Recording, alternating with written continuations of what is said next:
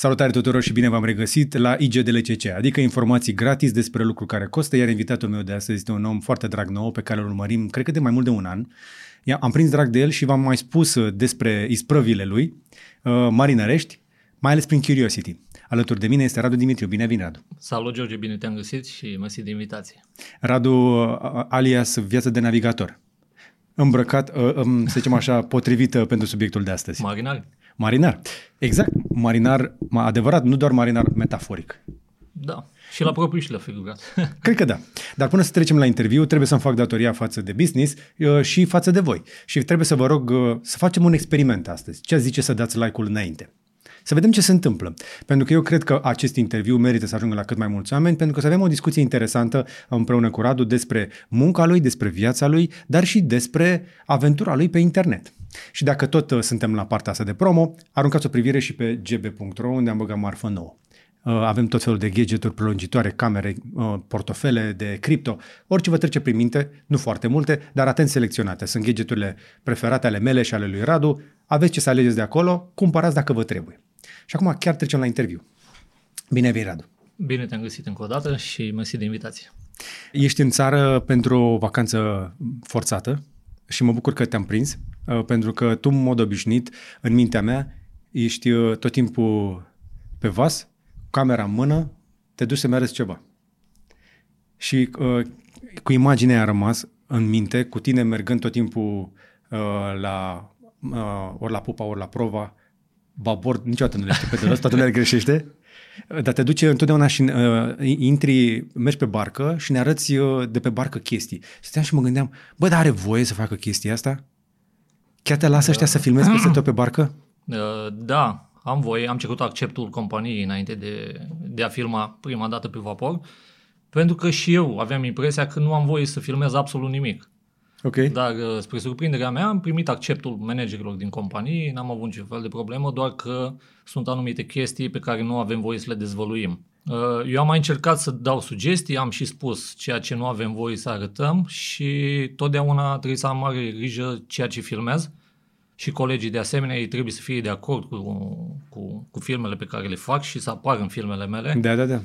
Și, da, ce să zic, viața de navigator a început uh, ceva nou pe YouTube, nu, nu am mai făcut nimeni treaba asta. Da, asta mi s-a părut uimitor și... când am văzut chestia asta, am zis, bă, câți, la câți români că, uh, sunt pe bărci, pe vase de croazieră, adică foarte mulți români trăiesc uh, stilul ăsta de viață, dar niciunul nu s-a gândit să-și facă un canal de YouTube din asta. Da, uh, problema e că pe vasele de croazieră, pe navele de croazieră, nu ai voie să filmezi absolut deloc. Deci nu ai voie să postezi pe, pe internet, în social media, uh-huh. absolut deloc. De asta, ei acolo au departamente de IT, Uh, camere peste tot vaporul, deci nu au voie să, să scoată camera să înceapă să filmeze. Dar turiștii Pe, au voie? Turiștii au voie, ei vor posta când vor ajunge acasă, probabil, că și internetul pe vapor e cam uh, obstrucționat. TikTok-ul e interzis pe navele de croazieră și alte ce alte tare. platforme, da. Ce da. tare. Da. Așadar, astăzi avem o, o să avem o discuție despre viață de marinar și o să mergem un pic mai în spate să vedem de unde a început toată treaba asta. O să vorbim și despre pirații somalezi. Încă e o chestie. Da. Eu credeam că s-a mai rezolvat, dar nu s-a mai rezolvat. Rămâne o problemă. Chiar dacă cu pirații somalezi s-a mai uh, domolit treaba, dar au apărut în alte părți ale lumii. Uh, Nigeria este foarte periculoasă mai nou. Pirații nigerieni uh, sunt S-a foarte periculoși. de pe internet în realitate. Uh, da, da, da. și au mai apărut și prin alte locuri, prin uh, Indone- pe lângă Indonezia, mai nou prin Mexic. Deci uh, treaba e serioasă, nu e, nu e de glumit cu, cu, cu pirații. Da. Mamă, fantastic. Da. Ok. De unde vrea să începem? Mai să începem cu tine. Cine ești, de unde vii? Sunt un băiat uh, din Sulina, uh, județul Tulcea. Chiar Sunt, din Sulina? Uh, da, Dobrogean. Ce tare! Născut în Tulcea, dar am trăit în Sulina și am urmat facultatea de electromecanică din cadrul Universității Maritime din Constanța și de 13 ani, 14 ani sunt plecat pe mări și oceane. Fantastic. Născut la Sulina, plecat pe mare. Da. Pare evident, banal. Păi așa. la Sulina, dacă n-ai barcă, e cum n-ai avea mașină aici în București. Deci ceva de genul. Trebuie să... Dar se poate trăi și în București fără mașină. Poți să mergi mai cu bicicleta, nou, cu nou, transportul da. în comun. Da. Mai nou și la Sulina. Se poate fără barcă, cu un skijet, cu ceva. de dacă nu merge pe apă, nu te descurci. Uh, da, păi nu poți să pleci din Sulina decât pe apă. Deci la Sulina se ajunge doar pe apă. Și atunci trebuie să fii ceva pe apă. Da. Ăsta este un alt fel de român, pentru că cei mai mulți români sunt o, de uscat. Tu ești de apă, Da, nu? da. Practic mergi la școală, în copilărie, și la un moment dat zici, bă, ce mă fac când o să fiu mare sau cum se întâmplă? Cum ajungi să iei decizia să devii marinar? Că pare prea evident așa, e, Păi e chiar așa de simplu? Da, e simplu dacă înveți, dacă... uh, De exemplu, eu la mine a fost din, uh, din familie. Tatăl meu fiind șef mecanic, uh, când eram mic mergeam la el pe vapor, vedeam ce face acolo, cum e viața lui pe vapor și mi-a plăcut maxim de, de când eram mic, de ce am văzut. Plus că mai aveam uh, neamuri în familie care erau deja, plecau pe, uh, pe nave comerciale, uh, plecau, vizitau lumea întreagă, uh, se câștiga foarte bine, știam de la ei că se câștigă foarte bine și atunci am decis, plăcându-mi și partea asta de mecanică, am decis să lucrez pe vapor pe partea de mecanică. Exact ca tatăl tău. Da. Mai Fantastic. nou l-am și, l-am și urmat pe tatăl meu, ajungând șef mecanic și eu, la fel cum era și el până să iasă la pensie. Fantastic. E, e o poveste frumoasă asta de continuitate așa de, de la o generație la alta, pentru că noua generație, ca să vorbim uh, la chestii de felul ăsta, nu prea mai urmărește cariera părinților. E destul de uh, rar să mai... inter- Adică mai sunt domenii, dar din ce în ce mai puțin copii urmăresc cariera părinților. Ce te-a convins să te iei după tatăl tău? Uh, Mi-a plăcut foarte mult mecanica de mic, da? deci eram la 10-12 ani, reparam uh, radiocasetofoane singur, Ok. okay. pur și simplu le desfăceam, nu știu ce făceam, ce le făceam înăuntru și începeau să funcționeze. Și după aia prindeai bulgarii? Sau Uh, rușii? Da, televizorul, chiar eu l-am programat prinzând și alte posturi TV uh, în perioada când exista doar TVR1 la antenă, dacă o aveai și pe aia pusă pe televizor în casă. Și eu am reușit să prind și posturi rusești, ucrainieni, nu știu ce, bulgari, eu știu ce erau atunci, dar uh, făceam singur treaba asta. Mama venea acasă de la muncă și găsea nu știu ce uh, program TV pe televizor. Tu știi că este hacking. Era probabil atunci, acum nu, știu. este, acum nu mai este e cum. entry-level hacking. Adică în ce an era asta? Uh, 80 și? Eram clasa, deci 90, 90. și 90 și, 90 și un pic. da. Ăsta e hacking, înainte să existe internetul. Da, uite, am dezvăluit aici. Na, iată. Am mai aflat ceva. A trebuit să vin la tine, George, ca să... Da. Eu mă bucur foarte mult. Nu te-am văzut prin alte interviuri, dar te-am văzut povestind mult în vlogurile tale. Ești destul de vorbăreț așa de fel. Cred că asta te ajută. Da, nu știu, cred că am început după un anumit timp, făcând vlogging-ul, am început să vorbesc cam mult și na, asta mi-au cerut și cei care mă urmăresc să fac vloguri cât mai lungi și trebuia să vorbești mult. La început am văzut că aveai bucăți din astea lungi în care doar filmai. Și uh, era faină și chestia asta, pentru că știi că eu, eu acum îți vând niște tehnici din astea, dacă toți suntem aici, cine se uită poate să-și noteze dacă vor. Atunci când imaginile sunt foarte bune, nu trebuie să vorbești deloc. Dacă imaginile sunt așa și așa, mai bagi niște vorbe. Dacă n-ai imagini bune sau deloc, trebuie să vorbești mult atât. Da, da. Bine, poți să le combin pe ambele cumva Exact. și cred că iese mult mai bine. Cred că iese ceva gen ce fac eu, nu știu. Da, da, da. Dar uh, uh, la început lucram foarte mult în sala motoarelor, puneam casca pe cap și puteam să filmez foarte mult. Acum, de când am devenit șef mecanic, uh, mai puțin lucrez în sala motoarelor și mai mult uh, la calculator, în, uh, în cabina mea. Deci e până la de pe urmă, vapor. uh, cum îi spune, principiul Peter, că oamenii sunt uh, promovați până la cel mai înalt nivel al, uh, uh, hai să nu zicem cuvântul ăla, până la cel mai înalt nivel al, in- a, ba da, o să zic, incompetenței lor. Știi că Uh. e un om bun mecanic și îl faci șef. Dar n-am ajuns încă acolo. Hai să ne mai întoarcem un pic în timp. Deci, în copilărie îți plăcea cu mecanica și uh, după asta te-ai dus la liceu unde? Tot în Sulina? Liceul l-am făcut în Sulina, matematică, mate info în Sulina. Mate Info. Da. Și de acolo ai dat la și de facultate? acolo am plecat la facultate, da. La... Uh, Universitatea Maritimă Constanța. La Constanța. Sunt două uh, facultăți în Constanța pe care poți să le urmezi și să ajungi uh, să lucrezi uh, ca ofițer mecanic sau ofițer punte pe vapor. Uh-huh. Academia Navală Mircea cel Bătrân și Universitatea Maritimă Constanța. Cum ai competiția acolo, mai știi? Mai e bătaie pe locuri la facultate? Când ai intrat tu era? Da, era, de fapt, când am intrat eu a fost primul an în care se intra dacă plăteai taxa. Deci puteai să plătești taxa și erau locuri nelimitate. De asta noi atunci eram la partea de navigație, 8 clase erau de 25 de, de elevi, de studenți. 200 de studenți. Da, și la noi uh, erau uh, 4. 4 de 20-25 de persoane la mecanici, plus partea de electricieni. Deci erau foarte mulți atunci uh, și de asta s-a permis uh, doar să-ți plătești taxa și să, uh, să fii înscris la facultate. Pe baza bacalaureatului. Trebuia să ai Și bacalaureatul tu cum ai luat. intrat? Eu am intrat la fără taxă, deci la stat am intrat. După ce ai făcut mate info, trebuia. Da. Și cred că și acasă ți-au zis. Da, Că n-ar strica. eu am dat și la, uh, și la navigație și la punte. La navigație s-a intrat numai cu nota 10 la, uh, la examenul de la facultate. Da.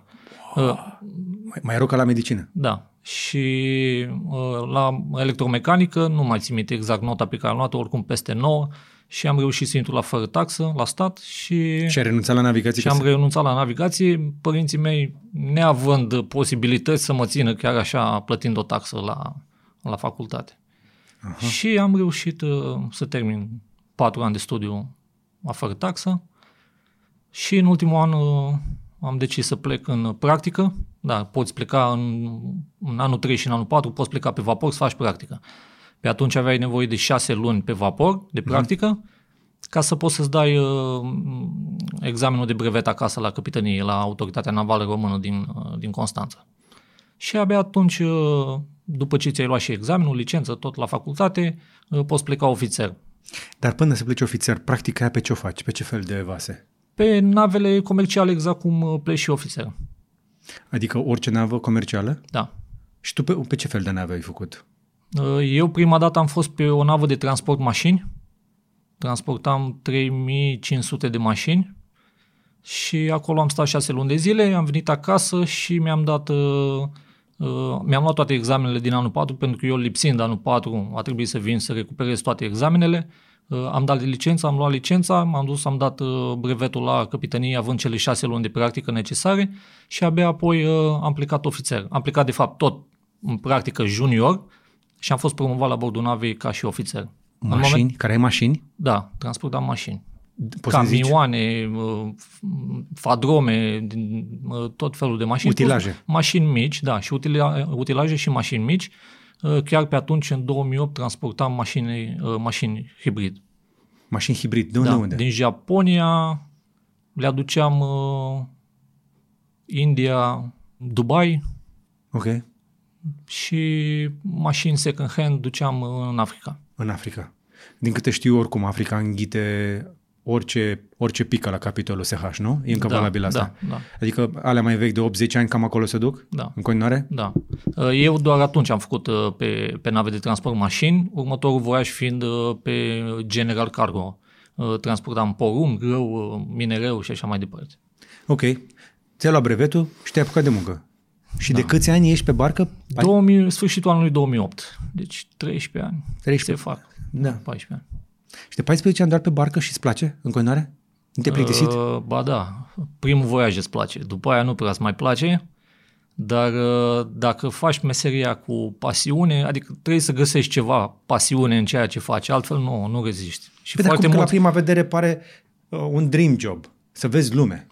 Pare, de asta îți place primul voiaj. După aia când vii acasă și când îți dai seama că trebuie să pleci iar 6, 7, 8 luni pe vapor, parcă nu-ți mai place. Trebuie să pleci departe de prieteni, de familie, de tot ce, tot ce în jur tău acasă. Și pe Păi da. vapor nu ai nimic din tot ce ai acasă. De la facultate sau înainte să dai, nu ți-a zis nimeni de chestia asta? Ba da, zice. Zi, toată lumea zice că e greu pe vapor. Nimeni nu zice că e ușor pe vapor. Dar acolo, foarte multă lume crede că tu ești în vacanță pe vapor. Că tu, eu sunt acolo să fac uh, filme toată ziua. Uh, Pe că nu e așa. Pe vapor lucrezi 80 ore minim pe zi. Indiferent că e sâmbătă, că e duminică, că e ziua ta de naștere, că, uh, nu știu, orice, orice, că e Crăciun, Paște, tu trebuie să lucrezi 80 ore pe zi. În fiecare zi. În fiecare zi. De când ai pus piciorul pe vapor și până cobori. Mă. Păi și e ok așa?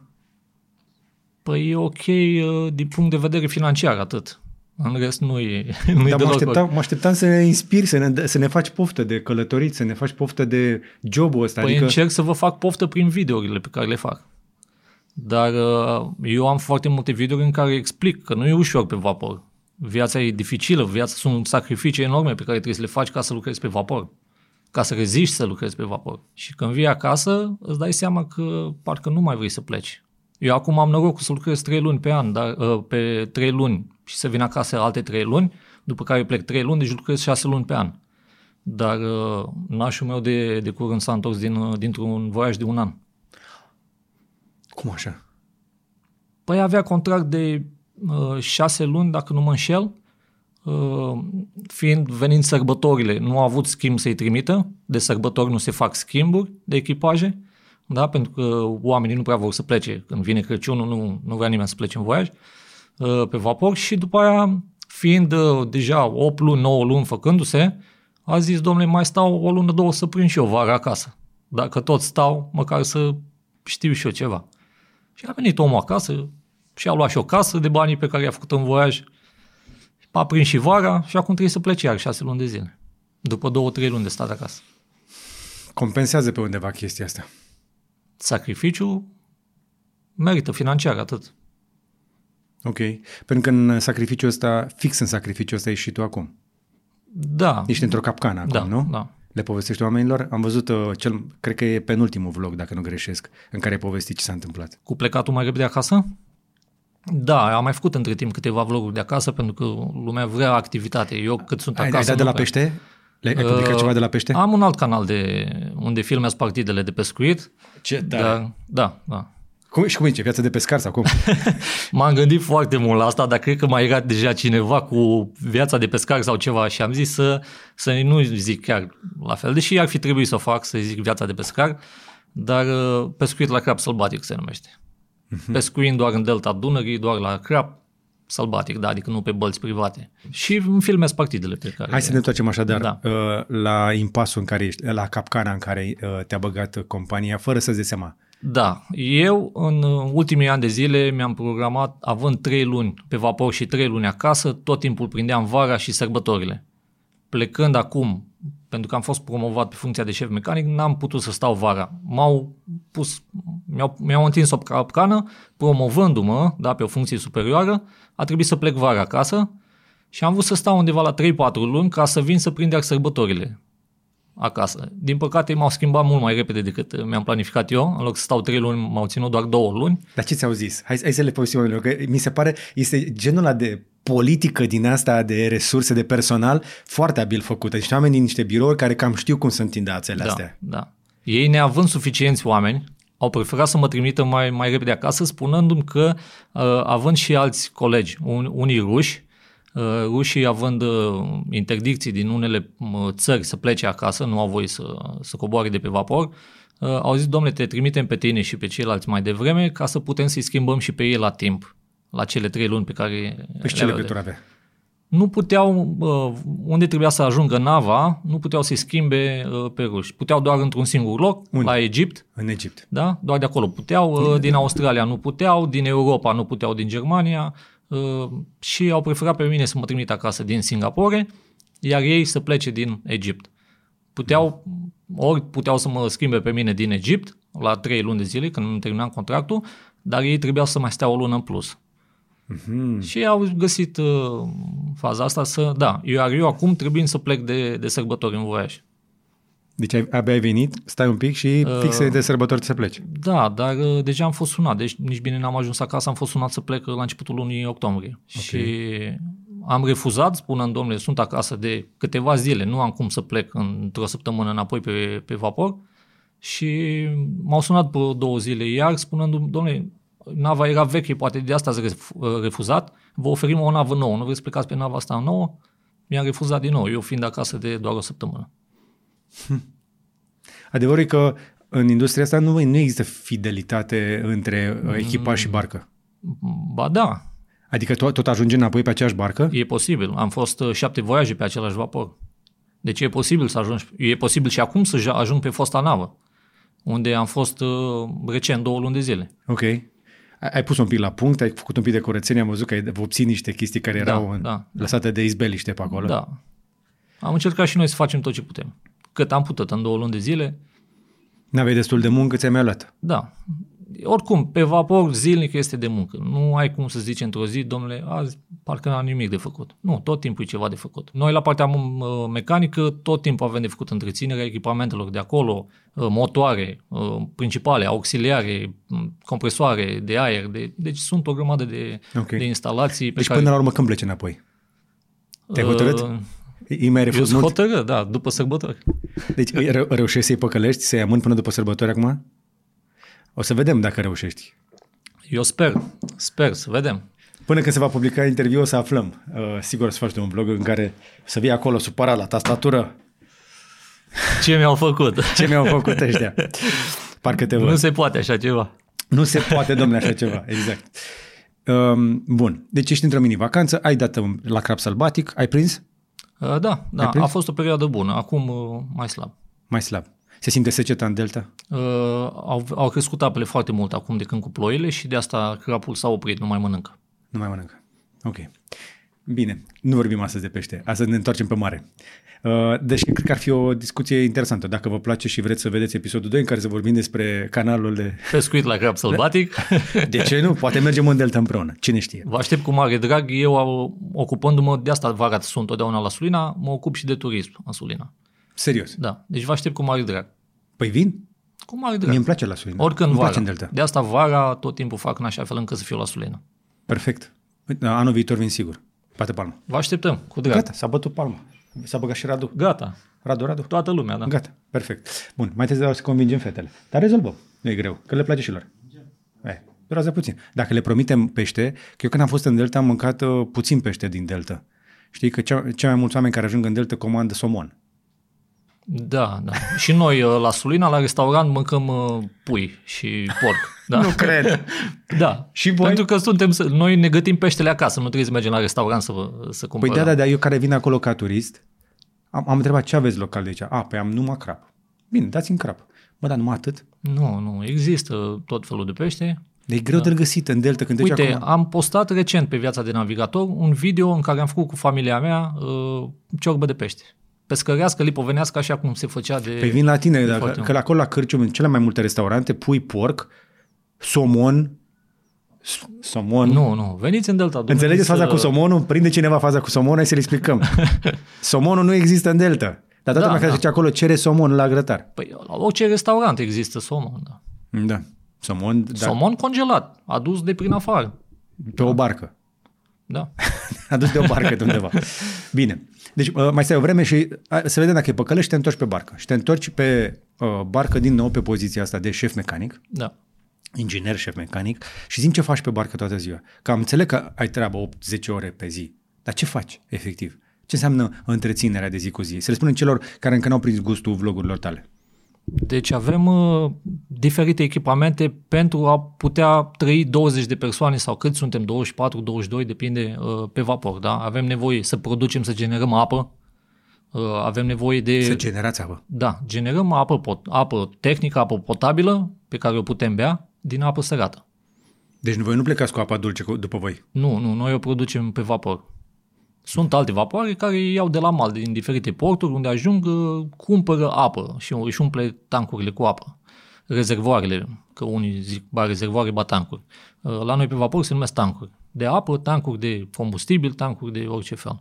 Și noi o generăm din apa sărată. La bordul navei uh, e un Instalație modernă sau e asta de distilare? e de distilare, un distilator. Practic. distilator. Da, Foarte energofag așa. da. da.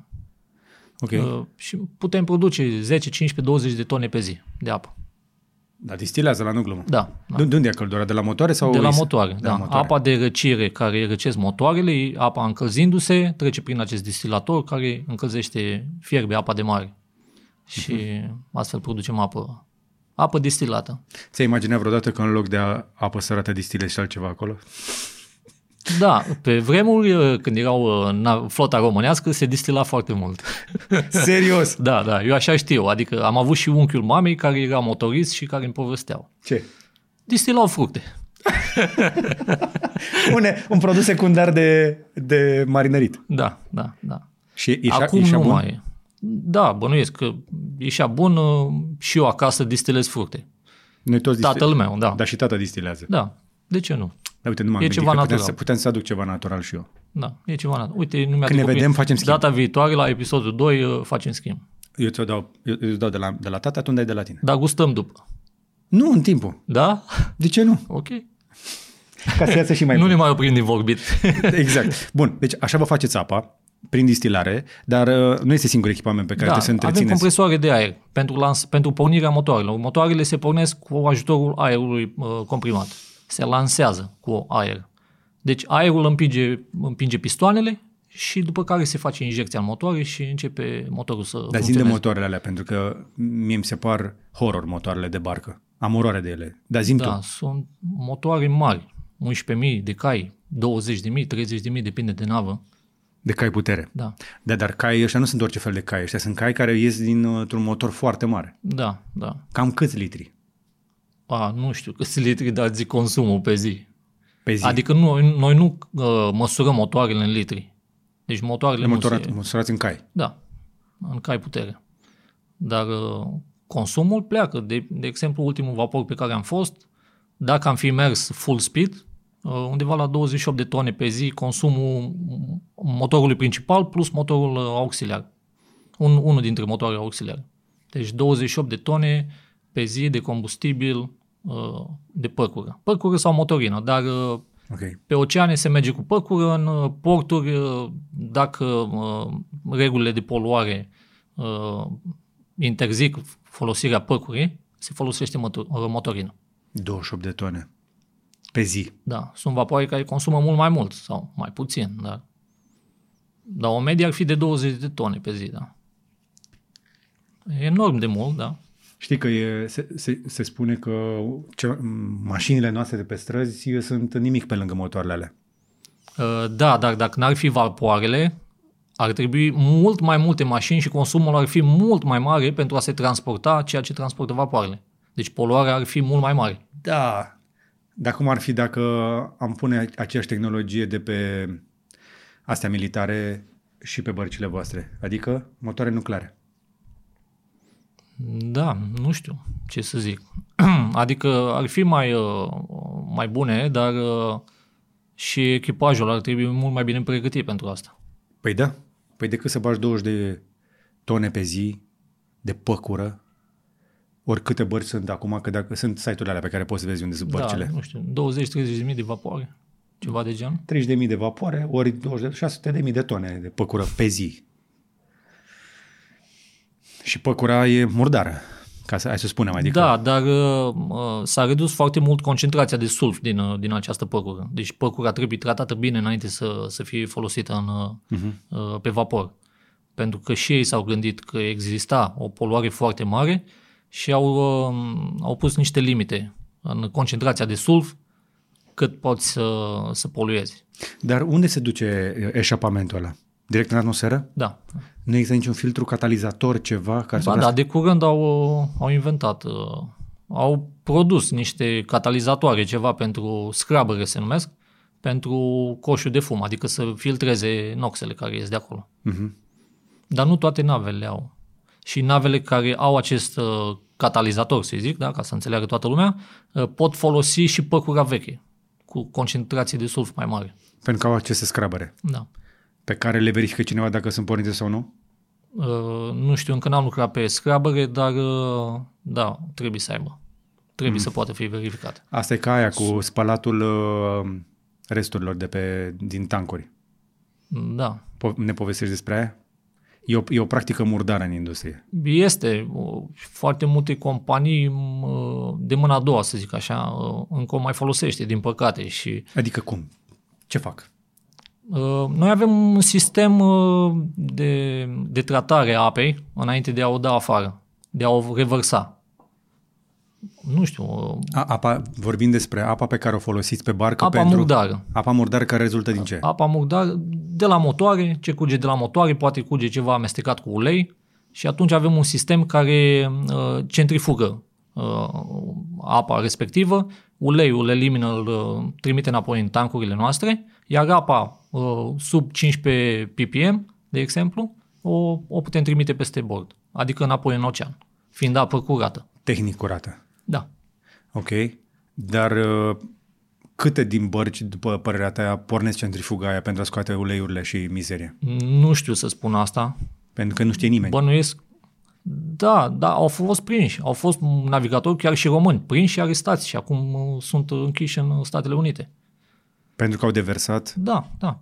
Adică ce-au Pentru făcut? că au deversat uh, ulei, păcuri, uh, rezidurile, uh, slagiul, rezidurile de, de pe vapor, le-au deversat în apă. Deci e strict interzis și mm, ești uh, direct arestat. Dacă te mai- prinde. Da, dar mai nou uh, se, se promovează foarte tare ideea colegilor să, Să te să te toarne. dea în vileag, da. Să te toarne. Ok. și Sunt, sunt uh, premiați sunt dacă... recompen- recompensați, da, da.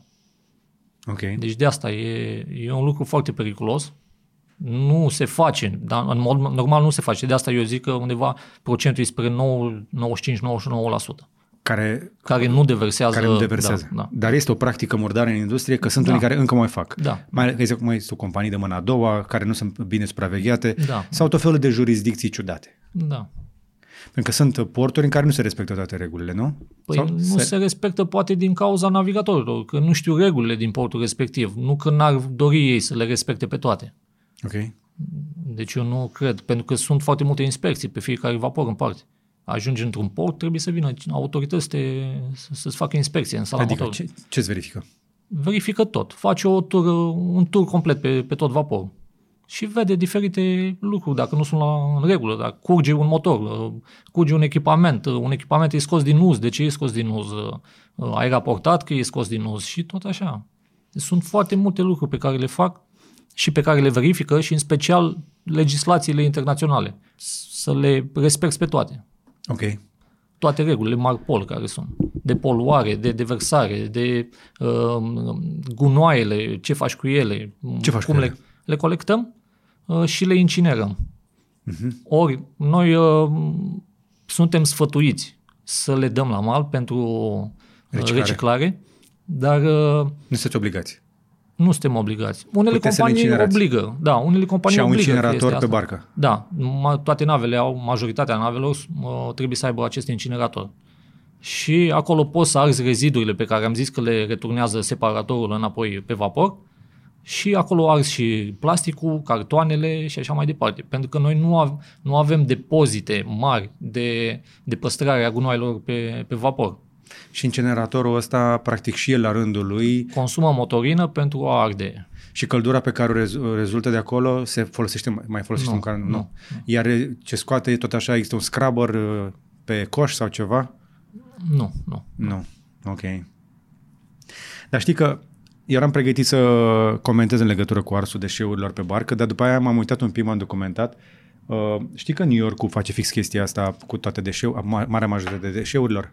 Se generează atât de multe deșeuri încât le, le, pa- pa- le compactează, le pun uh, pe transport și le trimit în afara statului, unde sunt arse pentru a se genera căldură. Da, da. Și folosesc, folosesc căldura, practic.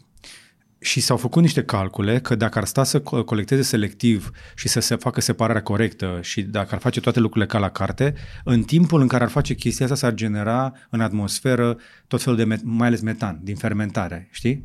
Și atunci, inclusiv faptul că trebuie să transporti deșeurile alea pe barcă, faptul că le-ai ars, a eliminat greutatea aia de pe barcă și cumva scade inclusiv consumul de carburant pentru că e barca mai ușoară, e adevărat?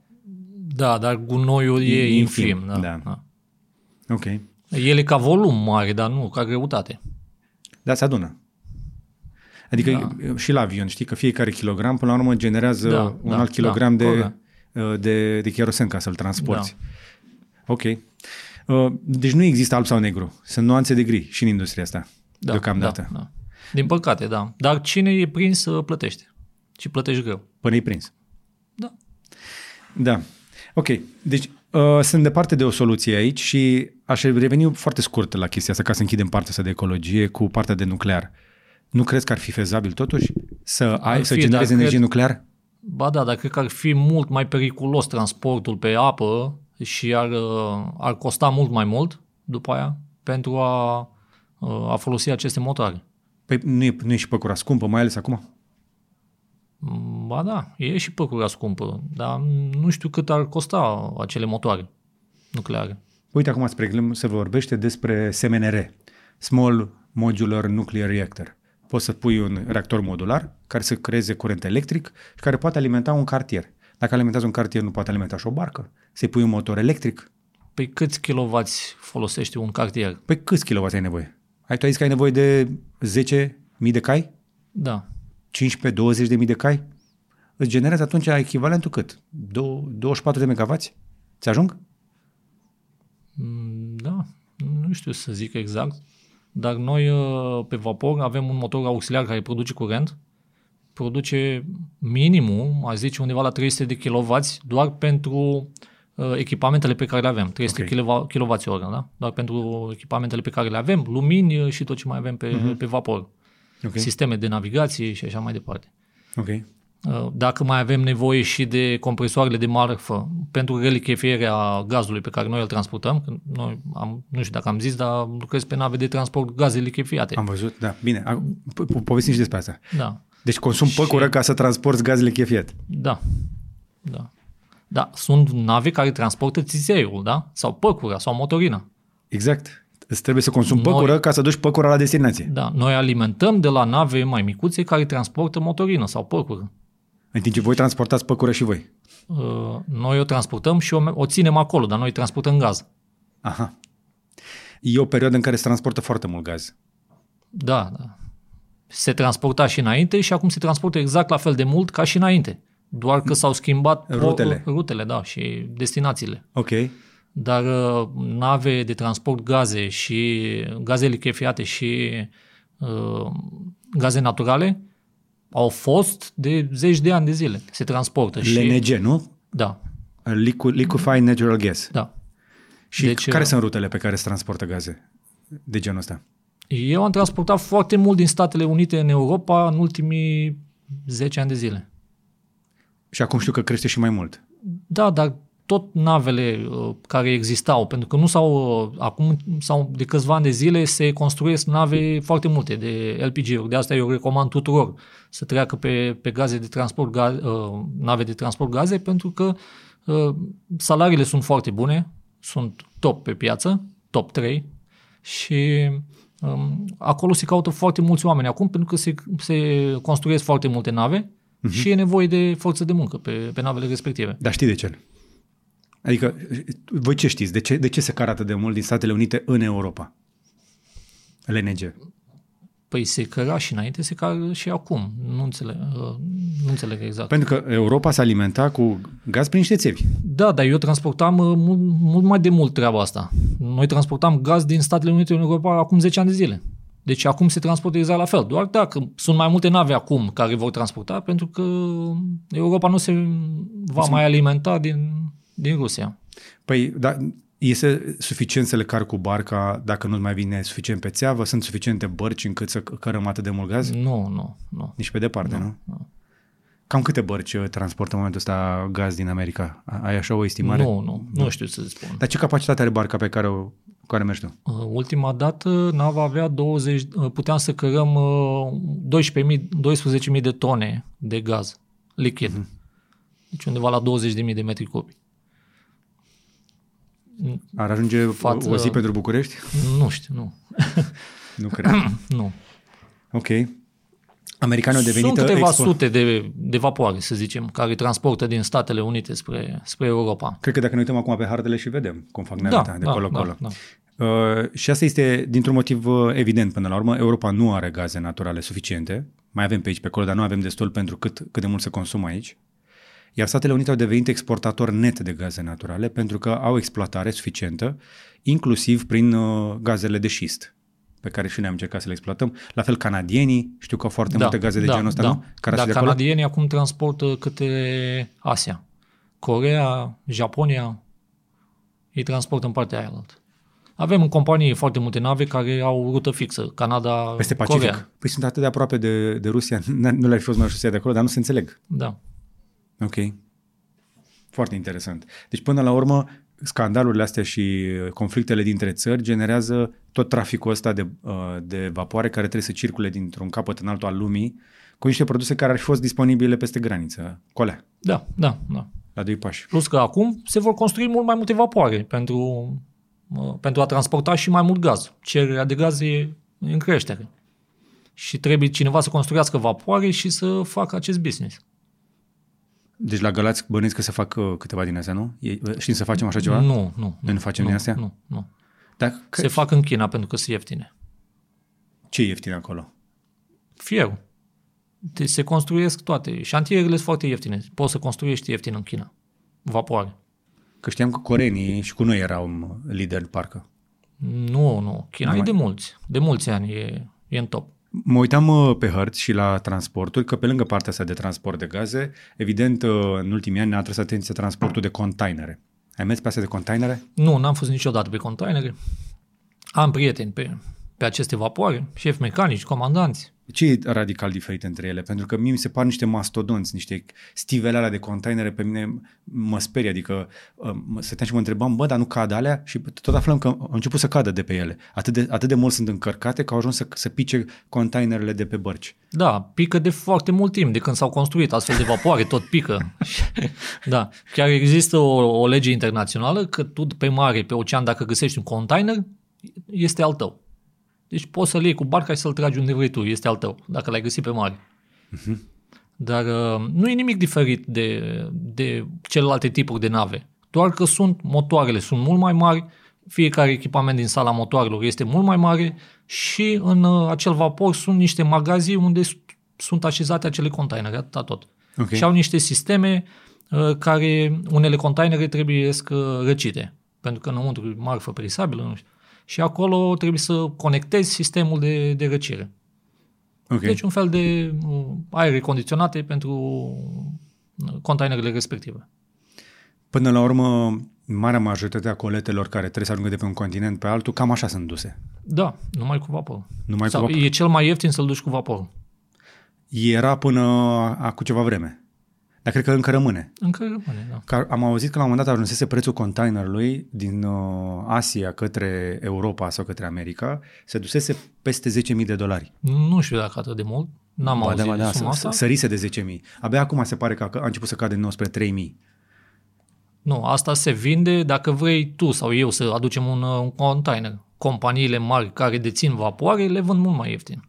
Adică loc, îți cumperi locul pe acel vapor mult mai ieftin de de 10.000 de dolari un container. Eu mi-aduc aminte că acum vreo 10 ani îmi povesteau niște prieteni că dacă vreau să vin în America, în România, își puteau pune mașina la container și dacă își luau suficient de din vreme, prindeau și cu 700 de dolari să-și aducă mașina în Europa. Da, da, da. Un container da. în care să-și bage mașina.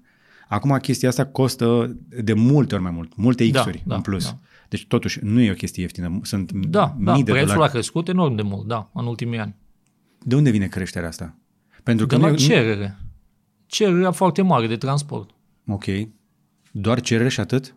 Păi da. Pe la un dat ar trebui să echilibreze, adică cere, cere, crește prețul, crește prețul, intră mai multe bărci? Sau dacă crește prea e mult, scade și, cererea? Da, e și uh, din cauza prețului la combustibil. Că tu, ca să duci o navă din China până în Europa, consumi câteva mii de tone de combustibil. Câte, Iar, zi, câte zile pe drum barca? Depinde, vreo două săptămâni. Două săptămâni, ori niște zeci de tone depinde, pe zi. depinde unde mergi, în ce zona Europei te duci. Uh-huh. Dar uh, undeva din China, cred că faci 10-12 zile până la Suez. Deci de acolo, dacă te duci în Italia, încă vreo două zile, dacă te duci în, în Spania, încă vreo patru, în Germania, cam încă 8 zile de la Suez. Deci 3 săptămâni din China până în Germania. Da. Cu condiția ca Suezul să nu se blocheze. Da. Povestim de asta? Mai, Putem să povestim, de ce nu?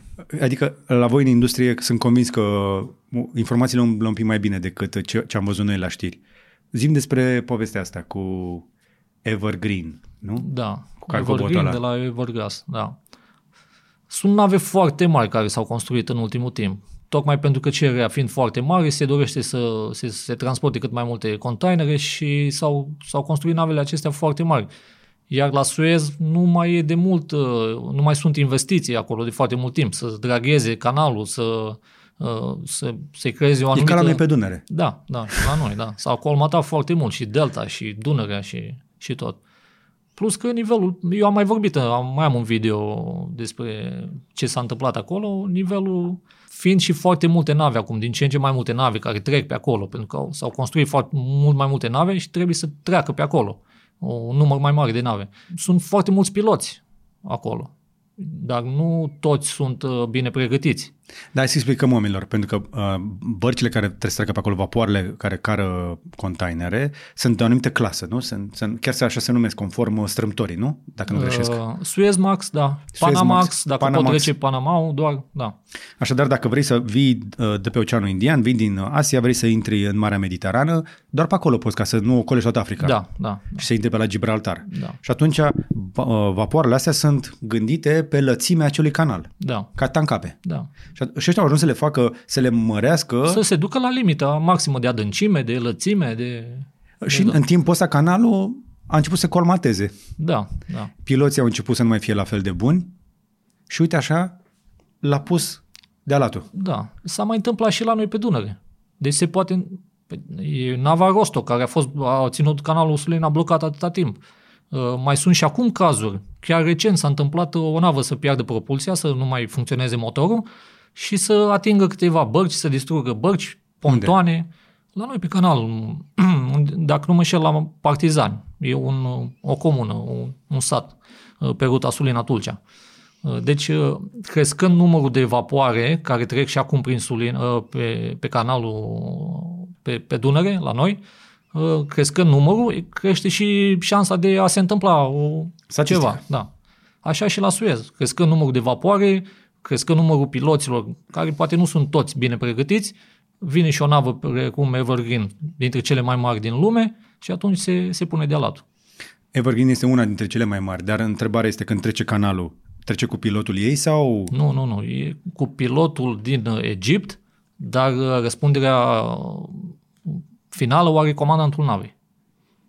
Deci pilotul este acolo doar să dea sfaturi comandantului pentru că el știe exact adâncimile, el știe canalul cel mai bine. Comandantul navei nu poate ști uh, tot globul pământesc cum uh, ce adâncime este, ce acolo se află o piatră, acolo se află uh, o navă scufundată, de exemplu. Și atunci vine un pilot din zona respectivă care cunoaște foarte bine zona, adâncimile, curenții, uh, vântul, Secolul și... 21 și încă mai avem nevoie de chestia asta? Da. Nu, da. nu de ajuns tehnologia, sonare, mă gândesc, hărți. Există, există, dar uh, harta nu se poate arăta curentul zonei respective, de exemplu. Ok.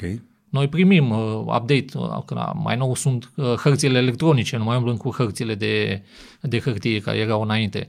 Uh, și există update-uri, dar uh, în momentul în care, de exemplu, îți pică harta electronică, nu-ți mai funcționează acel sistem. Tu trebuie să ai pe cineva la vapor care uh-huh. cunoaște foarte bine zona respectivă. Uh-huh.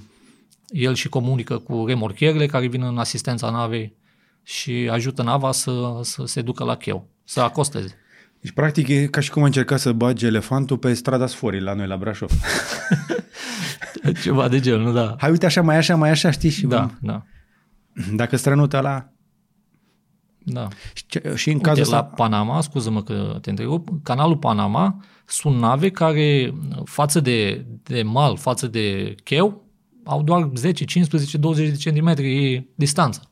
Deci nava aia trebuie să meargă doar așa. Și bine, acolo este ajutată, este asistată de niște uh, locomotive. locomotive, da, locomotive uh, și este pur și simplu trasă nava cu ajutorul Uh, parâmelor este trasă pe acel canal și se, ține, se menține acea distanță de 15-20 de centimetri într-o parte și în alta, babord și tribord, că tot... Uh, babord și uh, tribord, așa. Stânga și dreapta. Deci sunt, sunt două locomotive care, nu? Două în față, două în spate. Ok. Și Stânga, cu patru dreapta. locomotive tragi barca pe canalul Panama. Da, da. Că altfel nu ai putea, bate vântul, se mai schimbă mm, curentul și nu mai poți să ții da. nava în, pe aceeași da. direcție. Știi că eu, sunt, eu chiar sunt fascinat de chestiile astea. Am, mă, mă uitam zilele trecute inclusiv la cum se fac uh, parâmele. Am văzut că este o, o manufactură care încă face manual parâmele alea, uh, le împletește special pentru, pentru vasele astea. Da, și la noi când se mai rup, le, le împletește marinarul. Șeful de echipaj le fac ei acolo.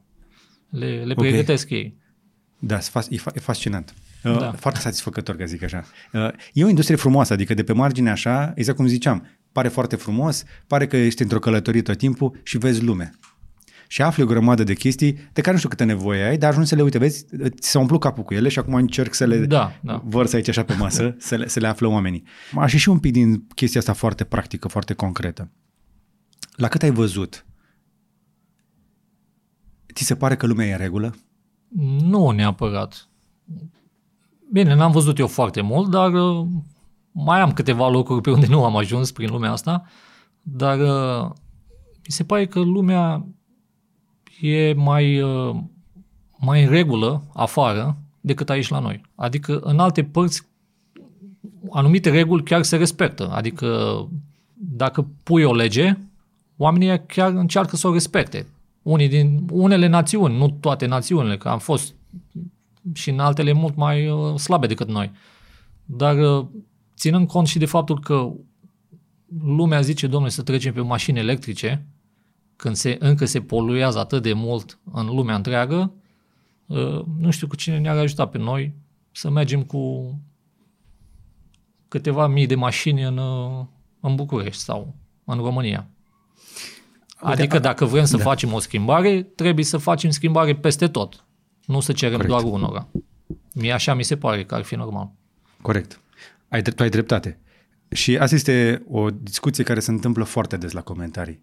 Pe bună dreptate, oamenii spun nu vom salva planeta cu mașini electrice și e perfect adevărat. Eu sunt pentru mașini electrice, deci să nu mă înțeleagă lumea greșit. Eu sunt pentru, da? eu consider că mașina electrică scoate poluarea din orașe.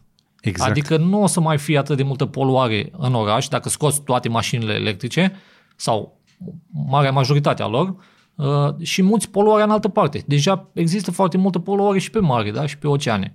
Dar uh, acolo nu ne afectează încă pe noi sau nu ne afectează atât de mult pe cât ne afectează poluarea de aici, din, uh, da. din oraș. Că dacă te uiți în spatele unui autobuz uh, care merge pe diesel în oraș, în spatele lui, vezi așa cum dată nu prea se mai vede bine, știi? Când ajungi să Mie vezi... mi se pare că alea merg pe păcuri, nu știu de ce. da. Deci sunt o grămadă de autobuze vechi, uh, aproape jumătate din poluarea din marile orașe, nu știu dacă știi, transportul în comun. Pentru da, sunt... Dacă faci un experiment, eu am văzut experimentul ăsta uh, în, în o capitală din America de Sud, Santiago de Chile, când au scos uh, jumătate din autobuzele pe diesel din centru și au băgat autobuze electrice, vreo câteva sute n-a fost nevoie de foarte multe, a scăzut dramatic poluarea. Adică, da, în, uh, transportul electric, inclusiv, în, că vorbeam mai devreme de transport electric pe mare, am putea să eliminăm foarte multă păcură. Dar ne e frică de nuclear, că nu prea știm ce facem încă cu el. La fel în oraș. Am vrea să băgăm electric, dar nu ne permitem toți și de unde încărcăm și că de fapt nu salvăm. De fapt, în realitate, nu există o soluție perfectă pentru nimic. Da, dar uite, vezi că și pe vapoare există, sunt uh, nave care au motoare de propulsie electrice. Dar motoarele respective de propulsie electrice trebuie, sunt, uh, uh, au motoare auxiliare care, care generează curentul și care consumă tot păcură. Dar am o curiozitate. S-a făcut experimentul ăsta cu o mașină electrică. A fost generată electricitate din motorină și după aceea curentul ăla s-a mers cu mașina. Și mașina a parcurs mai mulți kilometri decât ar fi parcurs o mașină cu același carburant diesel. Înțelegi ideea? Cam care da. e consumul unei, uh, unui vapor, asta cum îi spune, diesel electric? Da. Ca, La, ca la locomotivă, nu? Da. Că sunt locomotivele diesel electrice. Că nu poți doar din diesel să pui în mișcare locomotiva. Cele care merg pe motorină sunt diesel electrice, că din diesel da, fac da, curent. Da. Că altfel nu generezi cuplu da, destul. Da, diesel nu poate da. urni tot trenul ăla. Și atunci ai, ai un ordine mărime? Știi cam cât consumă? Nu știu exact, n-am fost pe, pe genul respectiv de Dar vapoare. poate ne spui într-un uh, episod. Da, o să mă interesez la colegi de mei și o să vorbim despre asta. Sunt da. tare curios. Da. Adică cum e mai eficient? Cum consumi mai puțină păcură? Dacă bagi păcura direct în motor și motorul învârte elicea sau dacă iei uh, păcura, faci curent electric și îl bagi într-un motor electric? Păi dacă tu ai, știi bine că știi exact că s-a făcut un astfel de test, pe mașină. e posibil. Da. Pe mașină, nu pe barcă. Posibil. Păi și ar, ar fi trebuit să fie exact la fel. De ce să nu fie? Poate ne, poate ne spui tu. Da, ok. Da? Și raportăm la tonele astea, sunt convins da. că, uite, ți-am dat o, o să fac un calcul. Abia aștept, abia aștept. Dar știi că, uite, dacă tot ne-am uitat pe chestia asta pe diesel, uh, există totuși trenuri la noi care merg doar pe motorină, nu, nu-l transformă în curent, dar sunt săgețile albastre care sunt suficient de ușoare încât să da, poată să plece da. pe diesel, știi? Da. Și au o mică cutie de viteză, că le auzi când schimbă. Da? Uite, nu știam treaba asta. Da, da. Bine, eu fiind și mai mult plecat de acasă, mai greu să ajungă toate știrile la mine. Da, nu, că săgețile sunt vechi. Și când te-am întrebat dacă lumea este bine, primul lucru la care te-ai gândit a fost poluare. Dar eu nu ți-am zis la ce să te referi. De ce te duce gândul prima oară acolo? Pentru că despre asta și se vorbește în ultima perioadă. Dar e chiar așa de rău? Din ce vezi tu? Că tu vezi mai multă lume decât vedem noi. Noi o vedem prin ecrane de aici, dar tu o vezi cu ochii tăi. Păi eu văzând vapoare care consumă foarte mult, da, eu zic că e o problemă. Ok. Și sunt mai multe ca niciodată. Da, se construiesc din ce în ce mai multe, da. Uh, cumva se încearcă reducerea, uh, cons, uh, reducerea poluării de la vapoare, se încearcă. Cineva este acolo care, Organizația Internațională Maritimă, care încearcă tot timpul când se întâmplă ceva să, redu- să facă anumite legi, anumite reguli pe care toate navele și toate țările care sunt parte a acestei organizații să schimbe ceva mm-hmm. în bine. Totdeauna s-a încercat asta, de la Titanic și până acum se încearcă în da. continuu. Da. Se aduce ceva, un plus în uh, reducerea poluării. Da. Dar uh, ei, dacă ar, și-ar dori cu adevărat, ar, pun, ar încerca uh, mult mai accentuat reducerea poluării. Da? E așa, pe Bine, sistemul... A... Mai, mai trec 5 ani, mai punem o regulă, mai trec încă 5 și tot așa vedem... Uh, da le ardem acolo, vedem noi da, ce facem. Da. Și nu se vede că e pe ocean. Că dacă nu se vede, da, da, da. nu face nimeni scandal. Dar stăteam și mă mai gândeam uh, că, uite, un portavion uh, nu poți să-l miști decât cu energie nucleară. Dar îmi imaginez ce s-ar întâmpla dacă barca ta ar fi propulsată, să zicem, pe nuclear și vă prind pirații somalezi. Și le, le, le pui pe mână lor un reactor nuclear. Da. N-ar fi cam... Nu, ei uh, amenințându-te cu pistolul sau cu arma, tot tu vei face toată treaba. Deci el nu va face nimic. Nu el ia barca și se duce, vaporul și se duce uh, cu el. Da. Și acum îmi imaginez un scenariu în ăsta uh, catastrofal, în care tu ai motor uh, pe nuclear și transporti gaz lichefiat din America în Europa. unde, unde, unde trageți de obicei în Europa? În care port? Hamburg? În care? Nu, nu. Eu am transportat în Olanda, Suedia. Olanda. Știi că cel mai mare terminal de gaze naturale este tot în, în Olanda, nu? Uh, cred că Rotterdam, Rotterdam, Amsterdam, da. Alo, Rotterdam, vedeți că vin. Da. Și am, uh, am niște turiști. da. Povestind de, de partea asta de piraterie, e mai entertaining așa, da, dar este da, o da. problemă da. reală? Voi o simțiți ca un pericol? Este, da. Adică pleci uh, stresat uh, cu barca că s-ar putea întâmpla? Da, da. da. Serios? Da. După, uh, am mai spus, după uh, vremea rea, cel mai mare pericol eu îl consider pirateria.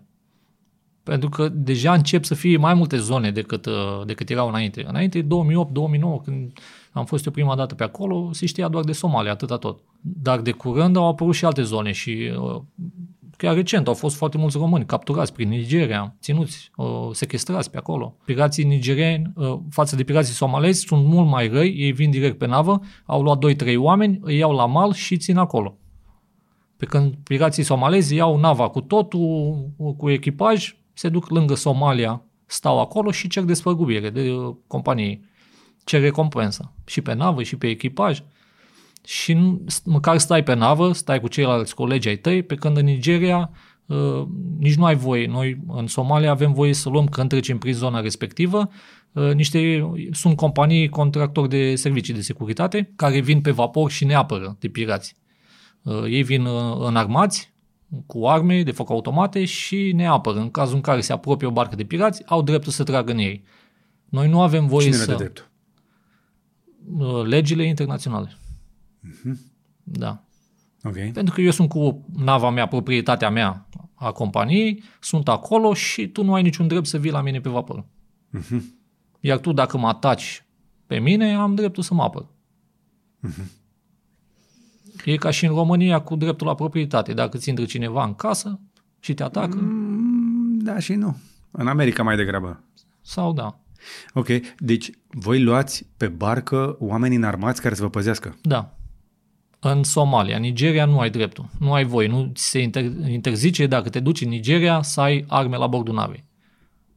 Dar pirații, da, pirații au voie. Da, ei sunt de acolo. Am văzut, spre exemplu, niște materiale în astea, niște știri de pe acolo, ce mai scapă, că, spre exemplu, printre cei mai răi sunt uh, inclusiv copiii polițiștilor, șefilor poliției de pe acolo. Un, la un moment dat, unul dintre cei mai răi hacker din Nigeria, taxul era șef, mare șef prin poliție. Deci acolo sunt mulți mână-mână. Uh, cât de mare e pericolul? Când, uh, deci îmi zici că Somalia nu mai e așa o mare problemă zilele astea.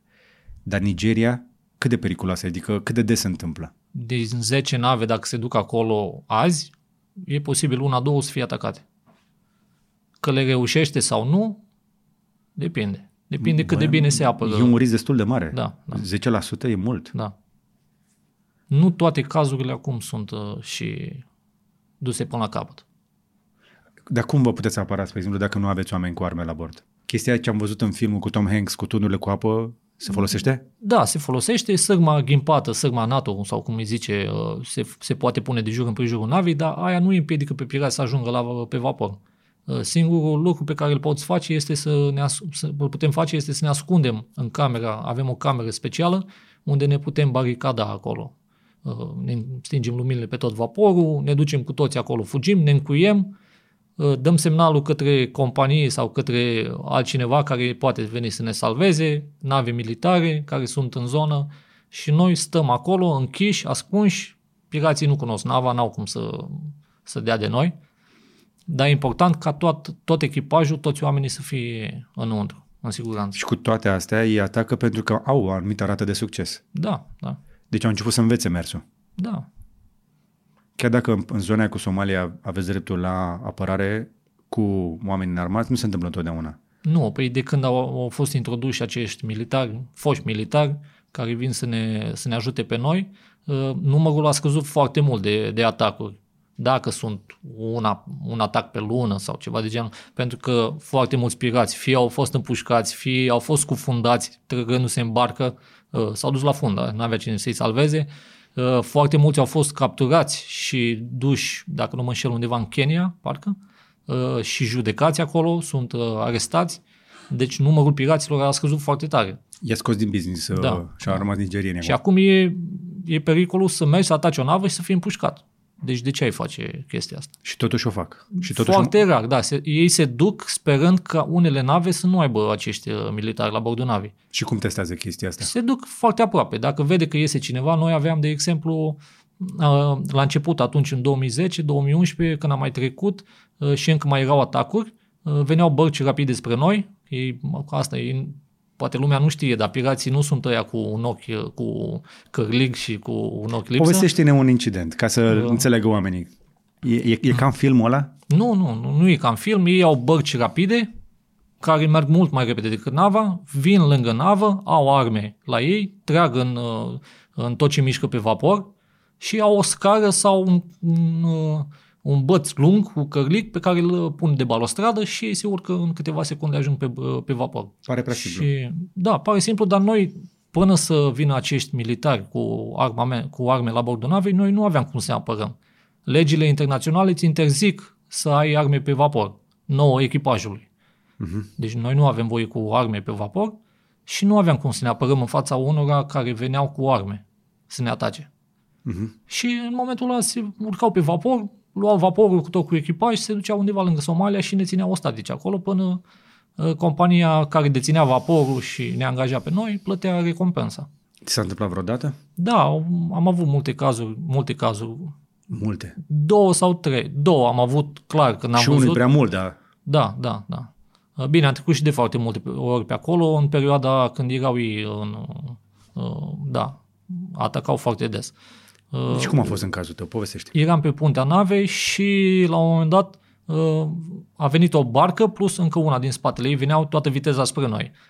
Noi având soldați uh, înarmați pe vapor, ei văzând acea barcă, au ieșit cu arma deasupra capului, le-au arătat că au arma și că dacă mai înaintează, pot chiar și trage în ei. Pirații, văzând că noi avem uh, soldați înarmați la bordul navei, s-au oprit și au plecat către următoarea navă care venea din spatele nostru. Să-i atace și pe ei, văzând dacă aveau soldați, bine, dacă nu, E, Păi e, iată e, că- e atât de simplu. da, da, Soldatul de la bord le arată arma da, și somalezii se răzgândesc. da. Dacă n-are și nimeni uh, să le arate arma, atunci probabil ar uh, continua atacul, ar trage în tot ce mișcă. Prea simplu. Da, pentru că, așa cum am mai zis, unii dintre ei, poate prieteni de lor, poate neamuri de lor, au fost împușcați, au fost cufundați, Zv- atunci zvonurile s-au dat și ei nu mai continuă, pentru că știi că vor fi împușcați și ei. Deci, tu doar în genul ăsta de incidente ai fost implicat. Nu ai fost vreodată, să zicem, sechestrat. Nu, nu, nu. Mare lucru. Da. E Da. de bine. Dar mi-ai zis că sunt marinari români care au fost uh, recent sequestrați uh, de nigerieni. Uh, Da, da. Cum se întâmplă acolo? Similar? Adică Da, tot, tot da, cu bine. bărci rapide? Da, tot cu bărci foarte rapide, vin uh, cu arme automate, vin și cu RPG-uri, deci nu, acolo sunt foarte bine înarmați. Da, În Nigeria. da, Lansatori de grenade. da. Și vin direct uh, pe vapor, fără teamă, fără nimic. Ok. Atacă nava, vine, se urcă pe vapor, tu neavând uh, voie să ai uh, uh, soldați, neavând voie să ai armament, tu practic n-ai ce face. Și asta de curând cu uh, camera specială e de curând de când s-a întâmplat cu nava Alabama. Mers Alabama uh-huh. e și filmul Captain Phillips. Da. Da. Deci de când s-a întâmplat acel caz, echipajul acelei nave a reușit să se ascundă într-o cameră uh, de, de pirați, uh, neavând mâncare, neavând apă, după acel caz, uh, toate companiile s-au gândit să facă, domnule, o cameră specială, să lase mâncare, să lase apă, ca echipajul să poată sta o, o zi, două, până vin uh, salvările. Până vin navele militare din zonă, pentru că sunt foarte multe nave militare în zonă. Știu că sunt staționate nave militare special pentru asta acolo. Da. Se și face convoi în uh, Somalia, în Golful Aden, lângă Somalia, se și face convoi. Două, trei nave militare uh, și- care stau aproape de alte nave de transport uh, maritim, mergând în convoi. Da, și eu în 2000, la sfârșitul anului 2009, uh, când transportam mașini, uh, eram închiriați de o companie japoneză și tot așa, aveam două nave militare japoneze cu noi și trei nave noi eram cu mașini și alte două de uh, combustibil, transportau ceva. Am fost supravegheați de ei ca să trecem pe acolo. Iar în spatele nostru la uh, 40 de mile marine, uh, o navă striga în stație că sunt atacați de pirați. Ok, dar în cazul în care, nu știu, exercițiile militare sau se face schimbul de tură sau ceva se întâmplă cu navele alea militare și nu se sincronizează cu programul uh, vaselor, dacă ai traseu pe acolo și n-ai nici uh, oameni cu armament la bord și n-ai nici escortă, ai avea curaj să te duci în zona aia pe, uh, pe lângă Nigeria? Adică mai- sunt bărci care se expun acestui risc? Da. De asta și uh, colegii mei români au fost capturați acolo. Dar echipajul știe chestiile astea. Da, da, da. Păi și acceptă. Dacă nu accepti, poți să ceri în, uh, în primul port, înainte de Nigeria, poți să ceri să pleci acasă. Ai voie să faci asta. Da, da. Dacă Și- mergi în zonă de mare risc, de război, de piraterie, ai dreptul Și cum să... sunt tratate zonele astea de mare risc? Adică, care e politica companiei? Ți Se pune o bifă acolo că n-a vrut să meargă sau... Nu, nu cred, nu, nu. N-am auzit de așa ceva. Deci e voluntar. Da. Dar ei vor încerca tot timpul să te facă să, să te duci acolo. Tu, având familie acasă, ești acolo pentru bani, marea majoritate acceptă să meargă. Chestiile pe care le facem, nu, pentru bani. Da. În ultimii ani, uh, transportul de containere s-a amplificat și pentru că oamenii au călătorit mai puțin în pandemie. Știi povestea, nu? Da, da. Au cheltuit mai mult pe vacanțe, mai mult pe produse. Cum s-a simțit asta pe, pe mare? Pentru că știu că în perioada aia a fost destul de greu și cu schimbul de oameni, cu infectările, cu toate chestiile astea. Cum a fost în pandemie? Da, acela a fost singurul lucru care ne-a afectat pe noi. Faptul că nu puteam să plecăm acasă sau de acasă nu puteam să plecăm uh, la vapor. Eu am avut norocul, atunci am plecat fix când în România a începuse primul caz. Deci eu fix în ziua respectivă, nu, a doua zi am plecat din țară. Am ajuns în, în Polonia, am fost la firmă chemat uh, să, să fac un interviu acolo, după care am plecat pe vapor. Și deja începuse cu, să ne scaneze la, la, porți, la porțile de îmbarcare. Pentru temperatură. Da, da. Deci, uh, uh, după aia am plecat pe vapor și am stat 5 luni de zile. Eu având contract 3 luni pentru că nu puteam pleca acasă din niciun port. Iar acum, uh, foarte, perioada asta nu, dar anul trecut deja ni se cerea foarte mult vaccinul peste tot. uh, Deci uh, aveam colegi care nu vreau să se vaccineze și era foarte greu iar să pleci acasă de pe vapor sau să pleci pe vapor pentru că nu erau, uh, nu toate țările permiteau schimbul de echipaj. Ok. Și asta singurul lucru cum ne-a afectat pe noi. Multe În rest, țări... nu foarte mult.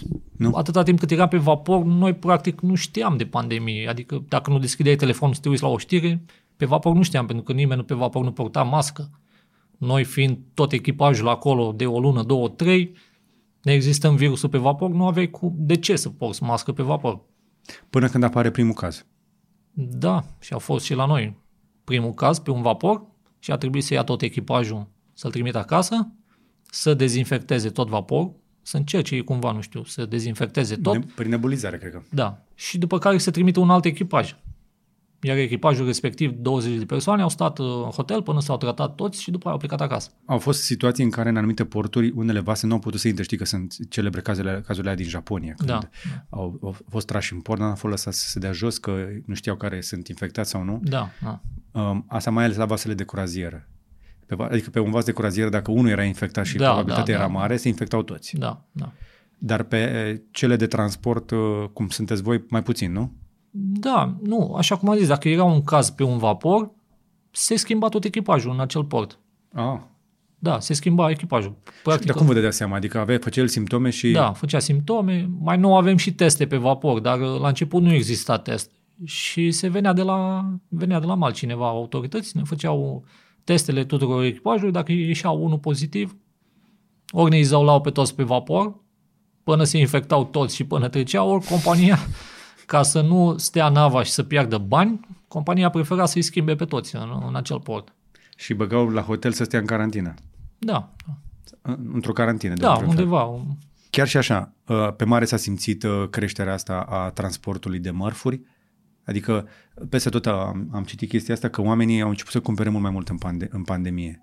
Stăteau pe internet, se plictiseau, n-aveau ce fac cu banii și își cumpărau chestii. Mă, La noi nu, pe n- nave de transport gaze lichefiate nu s-a simțit. Dar, Dar, normal, dar te, te, te întreb dar din- am colegi, da, care au stat prin China foarte mult, stăteau în, în ancoră și așteptau să le vină rândul să intre în, în port. Uh, Erau sute de nave în ancoră și așteptau acolo. Ce înseamnă su- sute de nave în ancoră? Adică ce înseamnă asta?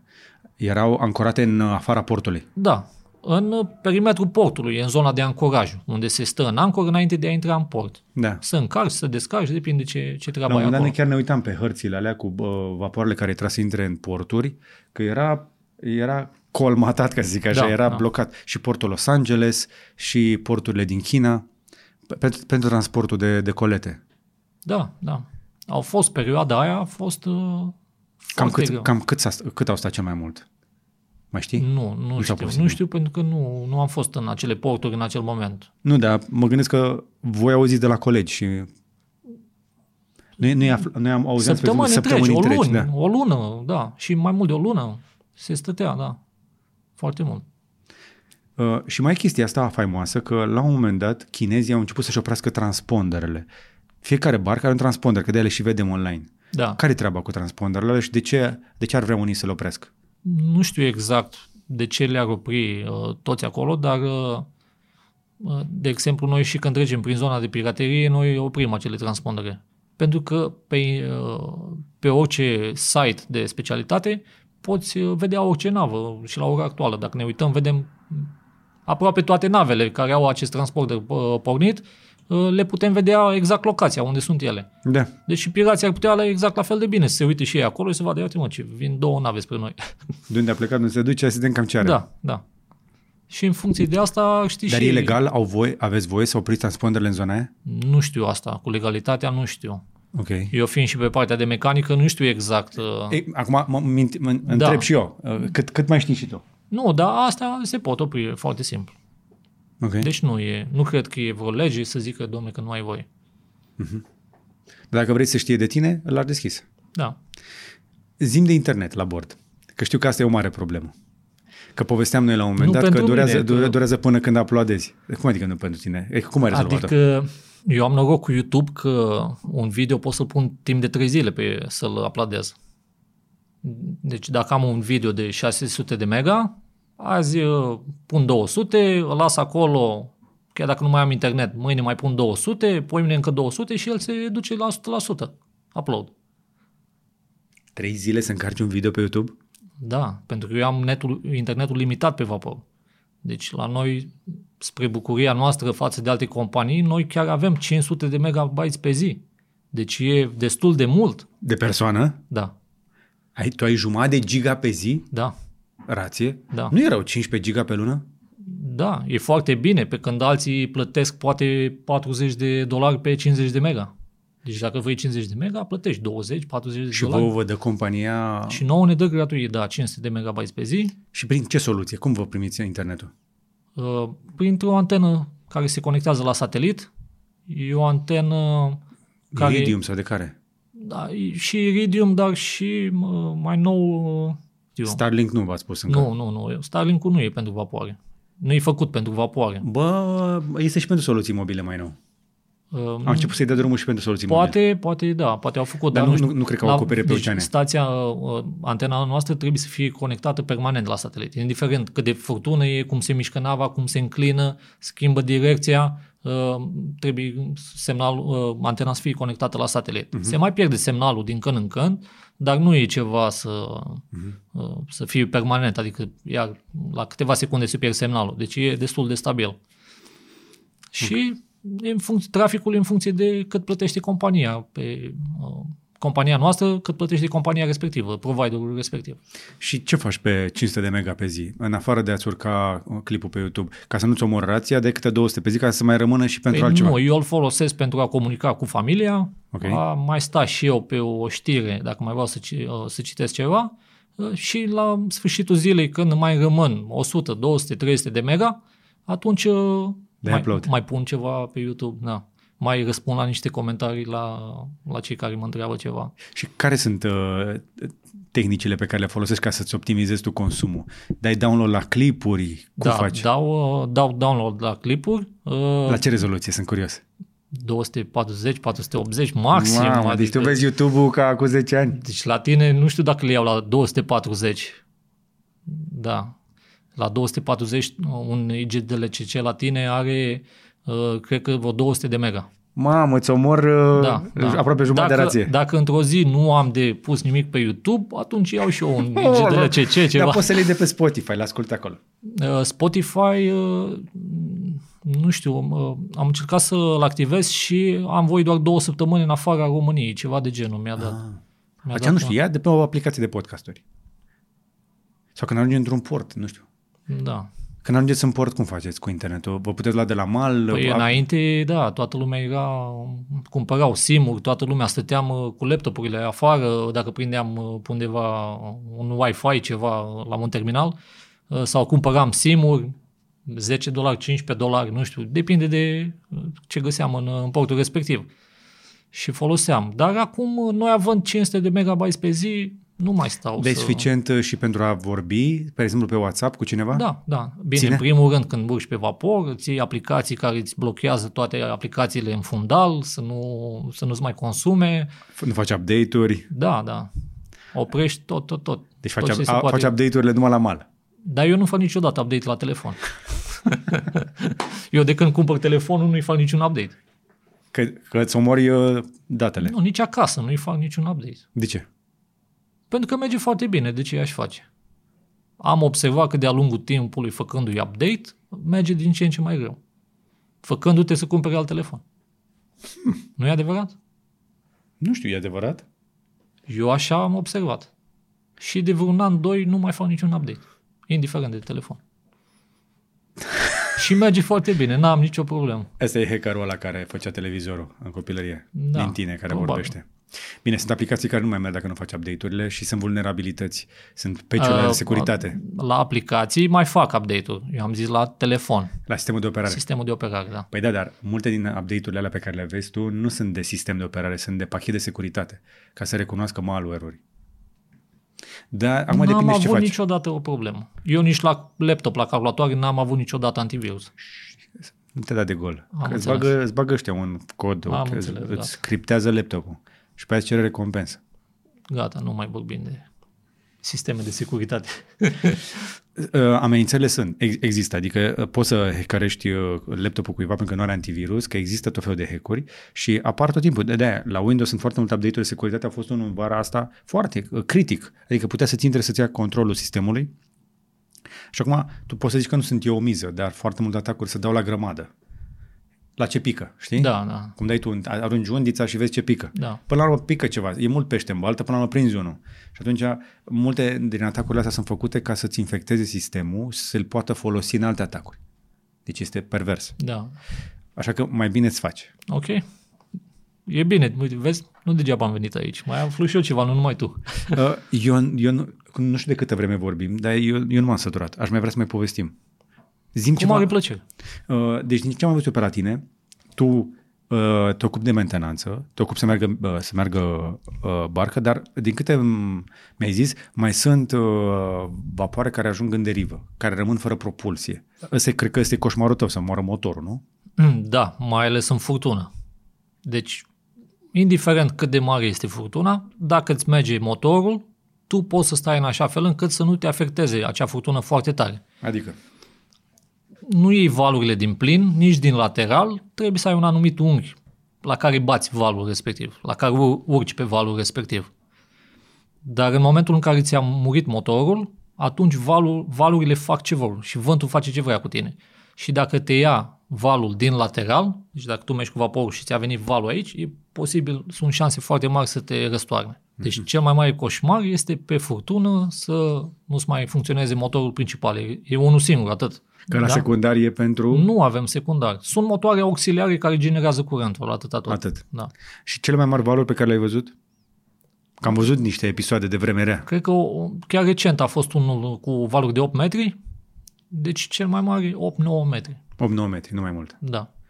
Dar când e sezon de uragane în astea pe Atlantic, cum a fost recent, astea pe acolo, uh, se știe dinainte, se iau măsuri speciale, da, pentru că știu da. că e un sezon anume, adică nu se întâmplă pur și simplu, nu sunt accidentale. Se Noi avem știe. sisteme care, sisteme meteo pe care primim informații meteo, uh, avem și aplicații conectate tot așa prin calculator la internet în care putem să uh, știm vremea și furtunile care, care ne pasc în fața noastră. Dar uh, uh, sunt, am fost pe, pe nave în care aveam contract cu anumite companii meteo care ne avertizau în funcție de ruta noastră pe unde să mergem să optimizăm și consumul de combustibil uh, și să evităm acea furtună. Pentru că o furtună îți va consuma mai mult carburant. Da, da. Și vei pierde foarte mult timp din ruta respectivă.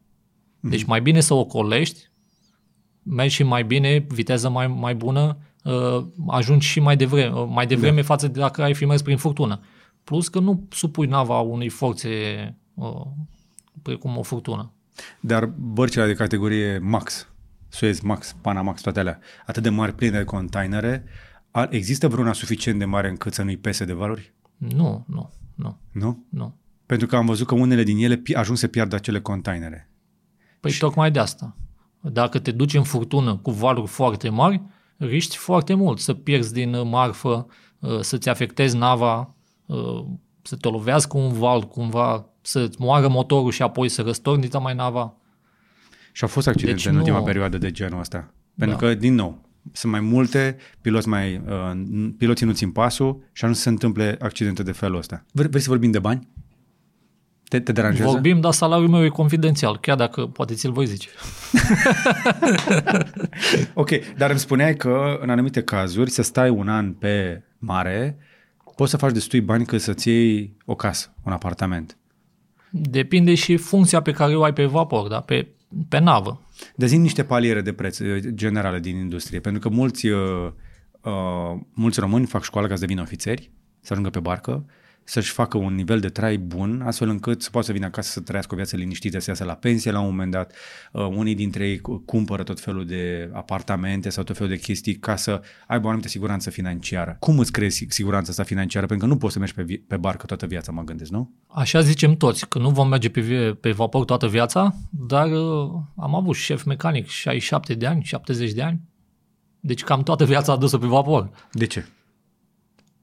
Pentru că nu știu, nu, poate nu și-a investit banii cum trebuie. Uh, poate nu a știut ce să facă cu banii, poate i-a cheltuit pe nimicuri.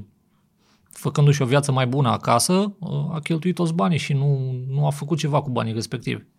Și atunci ajungi, te trezești că ajungi la o vârstă foarte înaintată și nu te poți retrage pentru că tu nu ai suficienți bani să te retragi. Iar ca să lucrezi în țară pe un salariu de șapte ori, de 10 ori mai mic, poate zici, hai că mai mă duc 3-4 luni, 5 luni, mai strâng niște bani și vedem după aia. Pe vii acasă, mai stai un pic, iar te duci. Da, uh, că m-ai întrebat de un salariu minim uh, ca ofițer pe vapor, e greu să ai mai puțin de 3000 de dolari pe lună. Deci Deci cam asta e salariul minim după ce faci facultatea, după ce ți-ai făcut practica și după ce intri pe funcția de ofițer.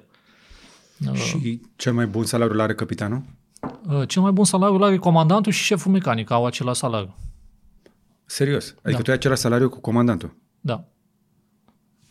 E multă mecanică acolo. Majoritatea companiilor au același salariu. Deci, Poate fi diferit, dar uh, majoritatea companiilor același salariu au la cei doi pentru că e aceeași facultate, adică acea, aceeași materie sau cum să zic, uh, același număr de ani trebuie să faci școala, uh, la, la vapor trebuie să faci exact cam aceleași lucruri, aceiași ani de experiență ca să ajungi fie comandant, fie șef mecanic. Nu poți, comandantul nu poate fi șef mecanic și nici șeful mecanic comandant. Ești pe două drumuri separate, dar ca să promovezi până acolo, plus faci că aceleași lucruri. comandantul își poate imagina chestii, dar până la urmă se lovește de realitate și tu îi spui cam ce poate face sau nu. Da, el nu se bagă pe partea de uh, întreținere a echipamentelor, pe, el se ocupă de navigație, uh, de, de marfă, de uh, unde are de mers vaporul, de autorități, de alte lucruri.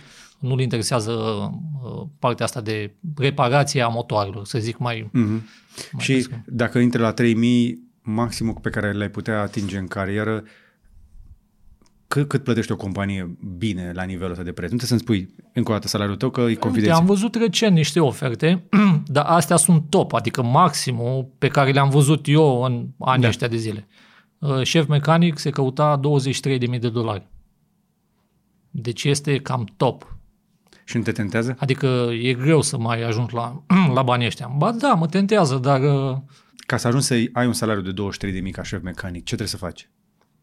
să ai în primul rând experiență. Tu ai. Ce te mai oprește în rest? Păi nu prea, am decât două luni de șef mecanic. Ah, că abia ai fost promovat. Ai 2-3 ani, da. După un an, 2 de, de experiență pe, pe vapor ca și șef mecanic, atunci poți să pleci. Dar și aici este, depinde pe ce vapor pleci. Că eu acum, de exemplu, pe nave de croazieră, n-aș putea pleca ca și șef mecanic. Pentru că eu am experiență pe navele de transport gaze. Eu nu am experiență pe nave de pasageri.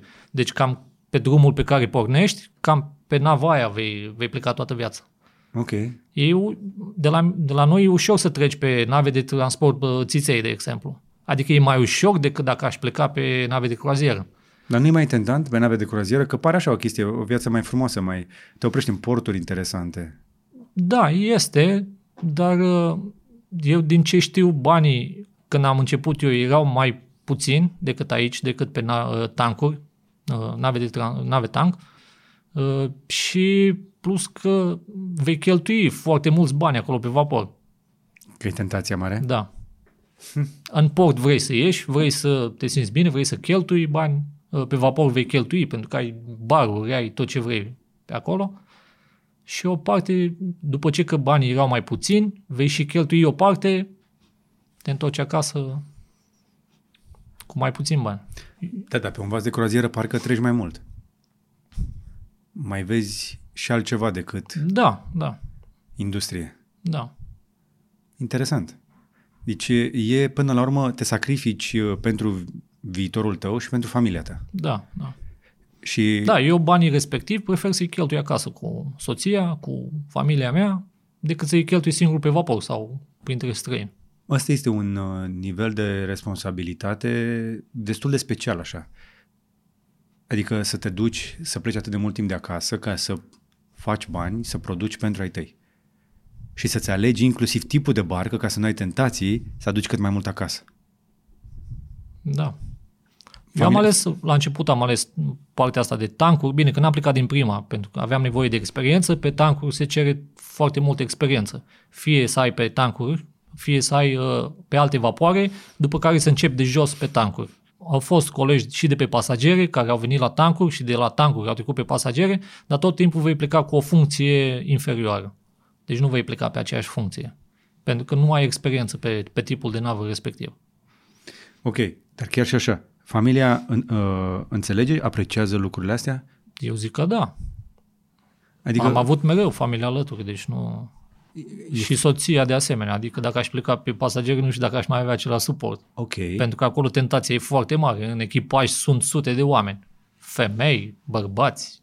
Deci nu sunt doar tentațiile financiare, Sunt și tentații umane. Da, Sunt locuri mai frumoase, că astea de obicei merg prin tot felul de zone exotice. da. Pentru cine n-are familie, uh, e mult mai frumos să pleci pe pasager. Dar în momentul în care ai familie, deja devine o problemă. Da. Acum depinde de la caz la caz. Depinde de stilul de viață, da, de Da. opțiuni, ok. Da.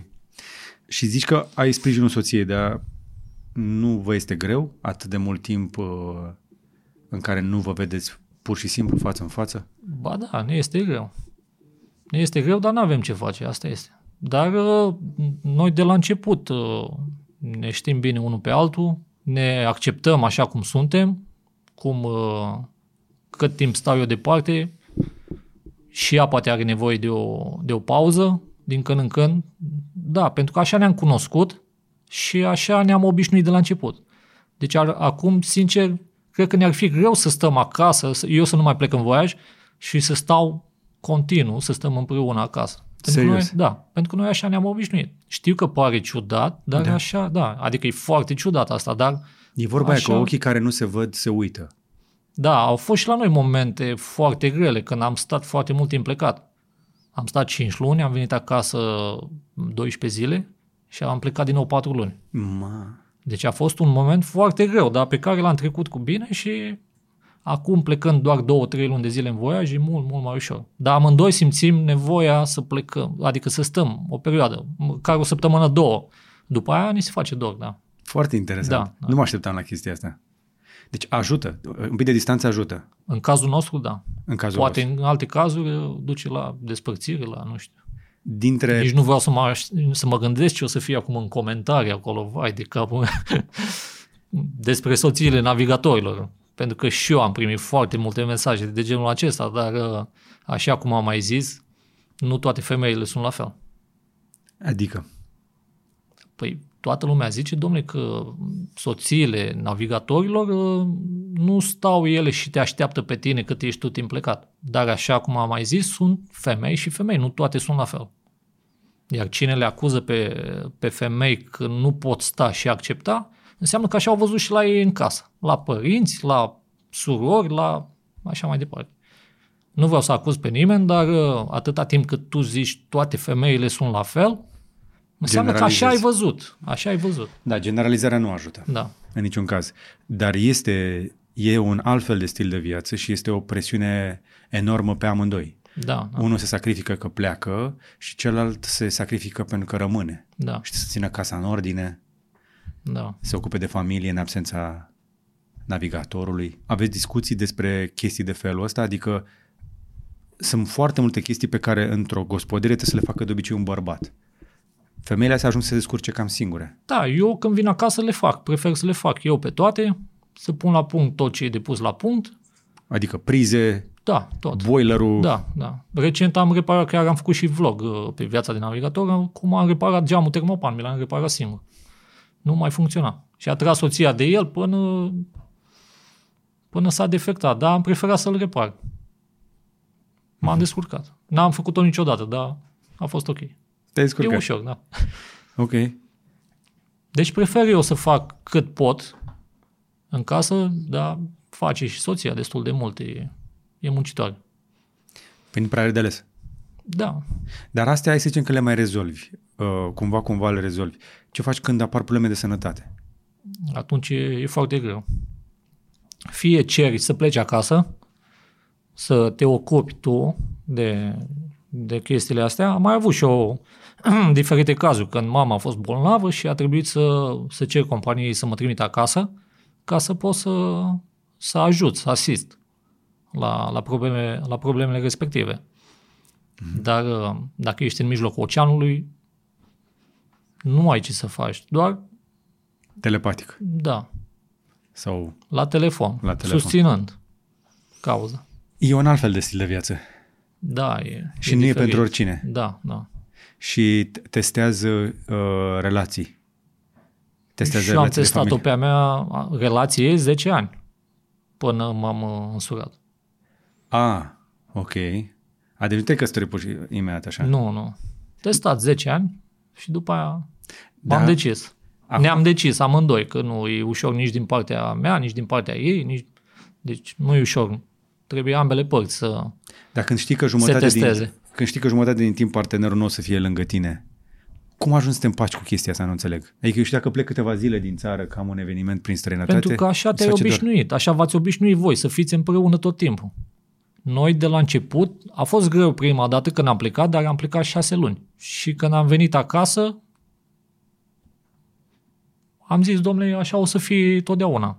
Și așa am continuat. După 3-4 luni de stat acasă, eu am simțit nevoia să plec în voiaj, că trebuia și financiar să plec în voiaj. Și când am, uh, când am revenit, a fost exact ca și înainte. Mare lucru. Da. Și a- de atunci a, așa a fost în continuu. Ok. Și vă Am mări... stat și șapte luni acasă, am stat și 12 zile, am stat Da. și trei luni și Aveți copii? Uh, momentan nu. Uh, Lucrăm la proiect. O să fie mai complicat? Poate și de asta, da, e, Mie mi s-a teatea la anul după ce a apărut fetița. îmi dau seama, da. Asta e un moment pe care la început uh, l-am amânat foarte, foarte mult, pentru că nu-mi doream să pierd uh, cele mai importante momente ale copilului. Dar uh, trebuie să vină și momentul ăla. N-ai de ales. Da. Timpul trece. Da. Dar și eu, ca și ceilalți navigatori, sper să mă retrag înainte de momentul ăla. de pe vapor. Și să faci ce?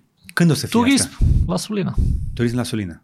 Deci tu, practic, ăsta e planul tău. Te duci pe mare, strângi capital, îl aduci acasă și faci ceva de turism la Solină. Da. E pare un plan simplu. Asta încerc să fac, da. Și în ce stadiu ești cu planul tău? Foarte aproape de realitate. Da. Ok. Am uh, deja două apartamente la Sulina pe care le închiriez de câțiva ani de zile, de 4-5 ani. Asta e prima chestie pe care o fac uh, navigatorii. Își da, iau da, apartamente da. și le dau în Păi, chirie. Constanța se construiește, de ce? Pentru că sunt navigatori acolo care își cumpără apartamente. Își parchează banii. Da, da. Ok. Și uh, în curând uh, suntem foarte aproape de a achiziționa o pensiune acolo la Sulina. Deci, încercând să scoatem uh, din cele două, trei luni pe an pe care le avem de turism la Sulina, să scoatem un anumit profit. Doar două, trei luni? Ar trebui să fie mai des, mai mult. Că e frumos și iarna acolo. Nu, iarna nu e. Nu e frumos deloc? Nu e deloc frumos iarna. Nici ție nu-ți place? Nu, nu. Eu m-am mutat la Constanța, iarna. Stau la Constanța, A, da? da. Ok. Deși nici în Constanța nu ai ce să faci foarte mult iarna, dar măcar ai mai multe opțiuni, ești aproape, te-ai suit în mașină și pleci oriunde, pe când la Sulina, dacă au venit sloiurile, nu prea mai pleci deloc. Deci Sulina iarna rămâne un oraș izolat. Dar nu pustiu.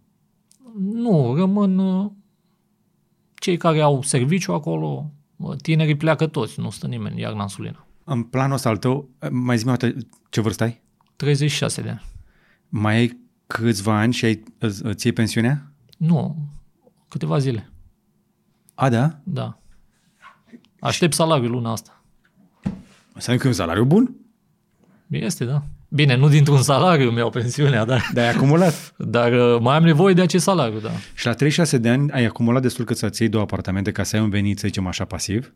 Nu, am, uh, am patru apartamente, unul în Constanța și trei la Sulina. Ok. Și ai strâns capital cât să-ți iei o pensiune ca să te apuci de turism. Da, Și în trei luni de turism pe an să produci suficient că să nu mai fie nevoie să pleci. da. Și asta ar Sau trebui să plec două, trei, patru luni iarna, când oricum iarna. Și ai nu băgat asta în Excel și ai să se potrivească cu apariția copilului. Da, Ai planul făcut. de la început. Ești foarte tare. Da, să vedem, da. Să dea Dumnezeu să fim sănătoși cu toții. Atunci poate vom reuși. Dar tu îți dai seama că tu ai o filozofie de viață și a muncii foarte clară. Și foarte da, puțini oameni au chestia o, asta. O înveți la vapor pe asta, pentru că la vapor trebuie să fii calculat, să știi ceea ce faci a doua zi, uh, trebuie să știi toată săptămâna, practic, ce ai de făcut la vapor. Pentru că uh, acolo nu ai un singur uh, echipament de care trebuie să te ocupi. Tu la vapor pe fiecare funcție ai câteva, 5, 10, 15 echipamente de care trebuie să ai grijă. Și ca ele să funcționeze cât timp tu ești pe vapor și după aia, trebuie să te ocupi de toate și să-ți planifici în așa fel încât să, azi să faci treaba asta, mâine asta, dacă se întâmplă ceva noaptea cu un echipament, tu să-l rezolvi imediat, că după aia mai ai și alte treburi de făcut. Și asta Și în tot o timpul înveți ăsta la să vapor. nu iei razna. acasă nu. Nu, nu, nu, pe barcă. Să A, nu, nu, nu, nu. te ține ocupat munca. Uh, munca, da, și mi-am găsit acest hobby cu YouTube-ul. Dar în rest, relațiile cu ceilalți nu te țin, uh, că nu prea mi-ai vorbit despre La vapor nu colegi. prea mai s- există relații între colegi. Serios? Înainte, da, din cauza internetului, toată lumea stă uh, pe internet, uh, toată lumea se închide în cabină, în camera lui și se uită la filme, fiecare face ceva după programul de muncă. Deci la vapor nu prea mai există relații sociale așa. Decât cât ești la muncă, după aia cam toată lumea se retrage. Înainte erau, ții minte și eu am lucrat cu, cu mai mulți români, noi ne fiind toți români acum pe vapor, uh, Când era internetul scump și nu prea era? da, când nu era internetul, era doar în porturi, uh, toată lumea se strângea într-un salon, se jucau table, șah, cărți, uh, tot felul. Fiind și mai mulți români, toată lumea se strângea. Acum, fiind cam singur printre străini, ori există bisericuțe, grupulețe, ori fiecare se duce în camera lui și face ce dorește. Și îți place așa? Eu mi-am găsit ocupația asta cu YouTube-ul pentru a face ceva să-mi țin uh, timpul liber pe care l-am să-l țin ocupat.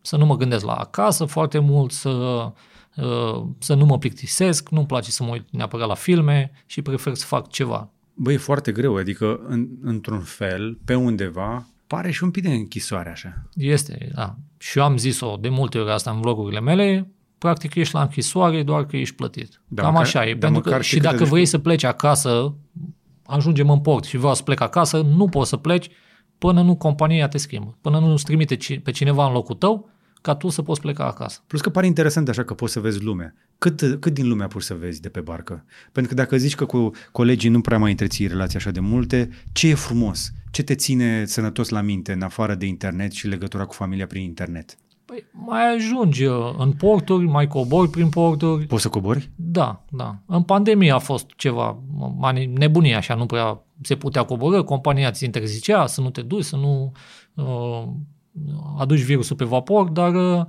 uh, am vizitat destul de multe și pot să vizitez, mai ales noi, mecanicii, ajungem în port, ne punem, ne facem treburile pe care le avem, că doar atunci se oprește motorul, da? când ajungem în port, în rest motorul funcționează non-stop, zile întregi, Uh, reparăm atunci dacă e ceva de reparat sau de făcut uh, la- reparații la numărul de, de func- ore de funcționare, după care noi putem ieși în oraș. În schimb, când ești uh, la punte, la navigație, te ocupi și de operarea mărfii. Descarci, încarci marfa și atunci uh, tu trebuie să lucrezi mm, în port cât timp ești acolo. Muncești 10-12 ore pe zi în funcție de cum îți vine programul de muncă. Și când ai tu timp liber 4, 5, 6 ore, parcă nu-ți mai arde să te duci în oraș, să vizitezi și să vii să intri la muncă direct. Și prefer să dormi, să te odihnești, pentru că vei intra iar la, la muncă când îți vine programul de muncă. Da, da, că ajungi prin niște porturi din astea cu nume interesante, cred că te tentează totuși să mergi să explorezi da, un pic. da. Sunt colegi care ies și eu ies când prind un port, ies și eu în oraș. Care e portul tău preferat? Nu e neapărat, pentru că am fost în multe și poate în unele n-am mai fost uh, niciodată. Deci nu e un port unde mergi uh, tot timpul. Dar mi-a plăcut foarte mult uh, Mexicul și atmosfera din Mexic de acolo. Oamenii foarte de treabă acolo. S- Săritori, să te ajute să... Am auzit chestia asta la Răzvan Pascu, tot aici la IGDL, ce îmi povestea că el s-a îndrăgostit de spiritul mexicanilor, că sunt Da, foarte da. calzi. Da. Deci Mexicul dintre toate. Mă Da. așteptam să spui, nu știu, un, un port din Asia mare. Nu. Nu te- Nici nu prea am fost de multe ori. În Asia am fost, Japonia, Corea, dar nu... N-am găsit ceva special acolo. Nu știu, eu visez să ajung măcar o dată în Japonia. Nu te-a tentat să explorezi pe acolo? De pe mare ce poți să vezi? Vezi coasta, nu? Da, nu, da. Și portul, când intri în port. Bine, noi pe, și pe navele de transport gaze ne ducem într-un terminal foarte departe de oraș. Deci noi nu ne ducem în oraș cu gazele, 20.000 de, de metri cub de gaze. Uh, Terminalul este undeva în afara orașului și practic nu prea vezi nimic. Trebuie să ieși în oraș ca să vezi și nu vine ceva. niciun Uber să te ia de acolo. Uh, da. Sau dacă vine, o să fie scump. Mai nou vine, dacă... Da. Mai nou vine. Și totuși, uh, călătorești în atât de multe locuri, uh, nu știu, pe mine m-ar tenta să cobor la mal, să explorez uh, zona aia. Da, te cred, George, că îți dorești, dar când muncești 12 ore și după aia poate ai 6 ore liber și vine iar manevra și te duci și muncești iar 80 ore, parcă nu-ți mai arde în alea 6 ore și nici nu știi ce să faci prima dată. Dar la fel puțin și noi la Vegas. Ani de zile ne-am băgat la păcănele. Da. Mergeam acolo, de stăteam în hotel și ca să intri și să ieși, trebuie să treci prin casino, știi? Că așa s-au făcut acolo hotelurile. Ani de zile treceam prin lângă ele, mă duceam, ge- știi, dungă. Și cred că intri într-adevăr într-o stare de dacă știi că ești la muncă, n-ai chef. Da. Dar ți-ar plăcea să te întorci cu familia, să, uh, să vizitezi? Da, da, da. Adică în timpul tău liber, când vii acasă, mai pleci undeva în vacanță sau stați doar acasă? Nu, mergem, mergem prin vacanță. Dar prefer să mă duc în România, în vacanță. Mai ales că soția e și teamă de, de avion. Da, Ești mai ieftin. da. Ești mai ieftin, dar sunt multe locuri pe care nu le-am văzut în România și prefer să mă duc să le Unde? văd. Unde ai fost anul ăsta? Anul ăsta n-am fost nicăieri, strângem banii de pensiune. Ah, ok. Da, Hai că nu mai e mult. Da, Salariul ăsta. da. Și Și după unde, aia, unde o să fie pensiunea zi? în Sulina. În Solina, Solina, dar ai ceva special în legătură cu ea sau vrei să Nu. faci ceva mai aparte? Uh, vreau să mai construiesc niște camere acolo, după ce o voi lua. Ea momentan are patru camere, dar e loc de, de mai multe. și... Dar e, f- e făcută deja, e pensiune. Cu foișor, cu tot Ok. ce trebuie. Bine, o să te vizităm, să știi. Vă aștept, v-am zis. Trebuie neapărat să venim. Poate sunteți primii care veniți. În... Investim în economia din Solina și în business-ul tău. Mulțumesc frumos. Deși, Vă aștept pe toți. deși o să ne pară rău când o să, nu o să mai vedem vlogurile alea pe mare, dar cred că te, da, da, ne da restul la crap, ceva de prin Solina. E nevoie de un vlogger bun de Delta. Da? Da, Păi, uh, uite. Merge destul de știu bine un- canalul, da. dar eu sunt mai mult plecat și el, canalul, uh, are de suferit. Dacă nu postezi două, trei luni de zile, știi că e foarte greu să reîncepi. Păi, le- schimbă și tu frecvența. Adică mai, le mai împrăști. Uite și noi, acum avem șantierul de la casă, Radu e, și cu Daniel stând urmă la montaj o lună. Da, dar uite, știi care e faza? Că dacă eu am filmat foarte mult de pe vapor, deci eu am 30-40 de tera de, de filme de pe vapor, pe care nu, nu le-am pus pe toate pe, pe YouTube. Și le țin acolo. Poate cândva voi avea nevoie de ele. Dar uh, dacă lumea știe, dacă toți abonații știu că eu sunt acasă și postez de pe vapor, nu se uită nimeni. Ba, se vor uita. Se, se uită, dar foarte se vor puțin. Uita. Se, uită, dar foarte puțin. Oamenii când se uită nici nu știu în ce etapă și pe unde ești tu. Pe interesează Da, povestea dar aia. cei care știu exact pas cu pas unde sunt, că ei, ei mă și urmăresc pe, pe site-urile de specialitate. Ei știu numele navei, îl află din filmele mele, că mai las și eu indicii, și ei știu nă, numele. Și, Și se o uită urmăresc. acolo. A, a ajuns în uh, Singapore, a, a ajuns în uh, Egipt. și înțeles. ei când știu că sunt acasă și postez de pe vapor, nu prea mai e același interes. Dar eu cred că ar- este loc de, de a explora ceea ce faci tu acolo și de la mal. Pentru că sunt o grămadă de povești, uite, uite câte curiozități uh, am discusut aici în, uh, în interviul ăsta și eu cred că abia dacă am uh, zgâriat așa un pic deasupra, știi? Da, da, și m-am bucurat să vin la tine pentru că știam că mă vei întreba lucruri pe care eu nu mă gândesc să le spun pe vlogul meu. Pentru că eu altfel văd lucrurile trăind 13 ani pe vapor, Bineînțeles. eu am alt mindset. Da. Ce să arăt de pe vapor. Da, ai putea să mai vorbești cu colegi de-ai tăi. Adică eu sunt tare curios, spre exemplu, poate ne povestești tu pe canalul tău despre uh, și, și povești mai, uh, mai bune, dar și povești mai puțin fericite. Adică viața de navigator nu e doar uh, veselă. Da. Tu ești un om care și-a pus lucrurile în ordine. Are, uh, are noroc de o soție care îl susține și are înțelegere față de el. Aveți un plan. Tu îți cam vezi viața înainte. Când ți-am spus mai devreme că ești cu planul făcut, Am- pentru multă lume chestia asta pare nepotrivită, pare puțin ciudată. Tu ești, să zicem așa, ai un alt mindset, ai, alt, ai, funcționezi diferit față de cei mai mulți și uh, sunt mulți oameni care nu reușesc să-și organizeze lucrurile așa. Da, eu de la început am tras foarte tare pe vapor, am muncit foarte tare, nu că ceilalți n-ar face-o, toată lumea muncește foarte tare pe vapor, dar uh, uh, m-am luptat, m-am zbătut pentru a promova în funcții și în momentul în care promovezi și salariul crește pe măsură, m-am dus pe navele unde am cre- considerat eu pe vremea respectivă că erau salariile mult mai mari decât în alte locuri uh, și mi-am planificat toți pașii respectivi pentru a ajunge să câștig cât mai mulți bani și să lucrez cât mai puțin pe vapor. În momentul de față, eu lucrez șase luni, maxim pe an pe vapor. Șase luni stau acasă și practic nu fac nimic. Lucrezi la planul celălalt. Da, da, Adică trebuie să faci ceva, nu poți să dai numai la crap. da, da. Ce mai faci în afară de a da la, de, de a la crap când ești acasă? Păi acum, dacă s-a terminat sezonul de turism, mi-am renovat apartamentele, mai, mai zugrăvești, Te-ai mai... renovat. noi an de an renovăm ceva în apartamente, mai schimbăm o mobilă, mai schimbăm, uh, uh, mai punem o faianță, mai punem o gresie, pentru că am vrut să le aducem la un anumit standard. Și tot timpul am și curți, am și două curți la Sulina, trebuie să mă mai ocup și de curțile respective. Deci nu stai de pomană Mai cum am zici tu. și familia, mai fac și pe la ei una alta prin casă, mai tot deci, timpul fac ceva. suspectez că tot 10 ore pe zi bași minim. Poate mai puțin, dar mă trezesc la ce oră vreau eu, uh, mă culc la ce oră vreau eu, nu mai am sistemul de alarme care e posibil oricând în noapte să-mi sune în cap. E horror ăla. Da, ăla, pe, ăla e- eu îl consider cel mai mare stres de pe vapor. Că mulți zic, domnule, dar tu ca mecanic uh, poți să muncești și mai puțin, nu neapărat 80 ore pe zi. Că noi sâmbătă practic muncim mai puțin, duminică jumătate de zi, dacă e o sărbătoare putem să venim și mai târziu la muncă, dacă nu, bineînțeles, dacă funcționează totul așa cum trebuie pe vapor. Dar stând cu sistemul ăla în cap și putem să sune semnalul Oricând. ăla de alarmă oricând și tu știi că în momentul când a sunat trebuie îmbrăcat cum ești să te schimbi în salopetri, să fugi jos în sala motoarelor, uh, 4, 5, 6 etaje, pe scări, noaptea la orice oră, deci e horror, cum ai zis și tu. Adică drobul de sare mai pică din când în când. Da, da. Așa cum am zis la început, viața de navigator nu e chiar așa frumoasă.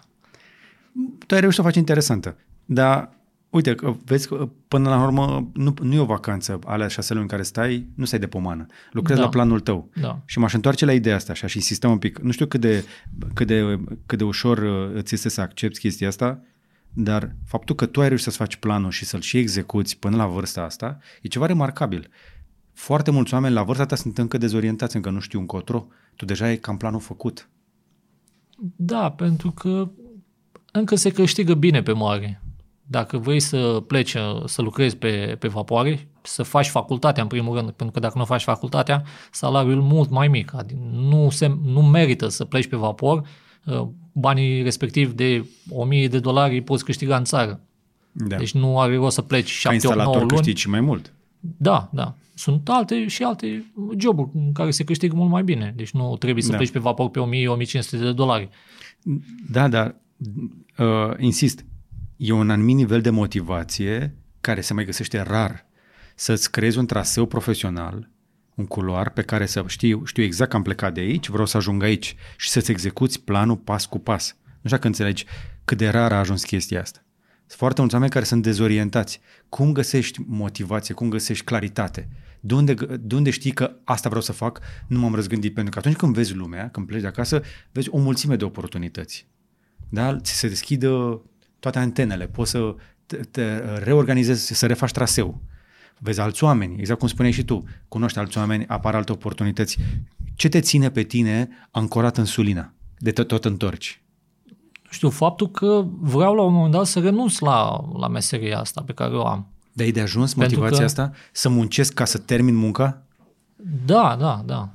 Pentru că e foarte grea uh, munca pe care o faci. E, e, e urât să pleci departe de familie 4, 5, 6 luni, cum plecam eu la început. De asta eu, încercând să avansez în funcție, să lucrez cât mai puțin, iar banii să crească.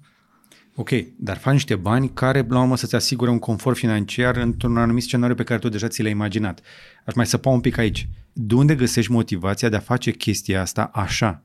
De ce nu s de cum faci să nu ți se schimbe pe drum prioritățile? Că toți ne răzgândim, toți mai vedem ceva care ne, ne atrage, ni se pare interesant, am vrea să mai încercăm și altceva.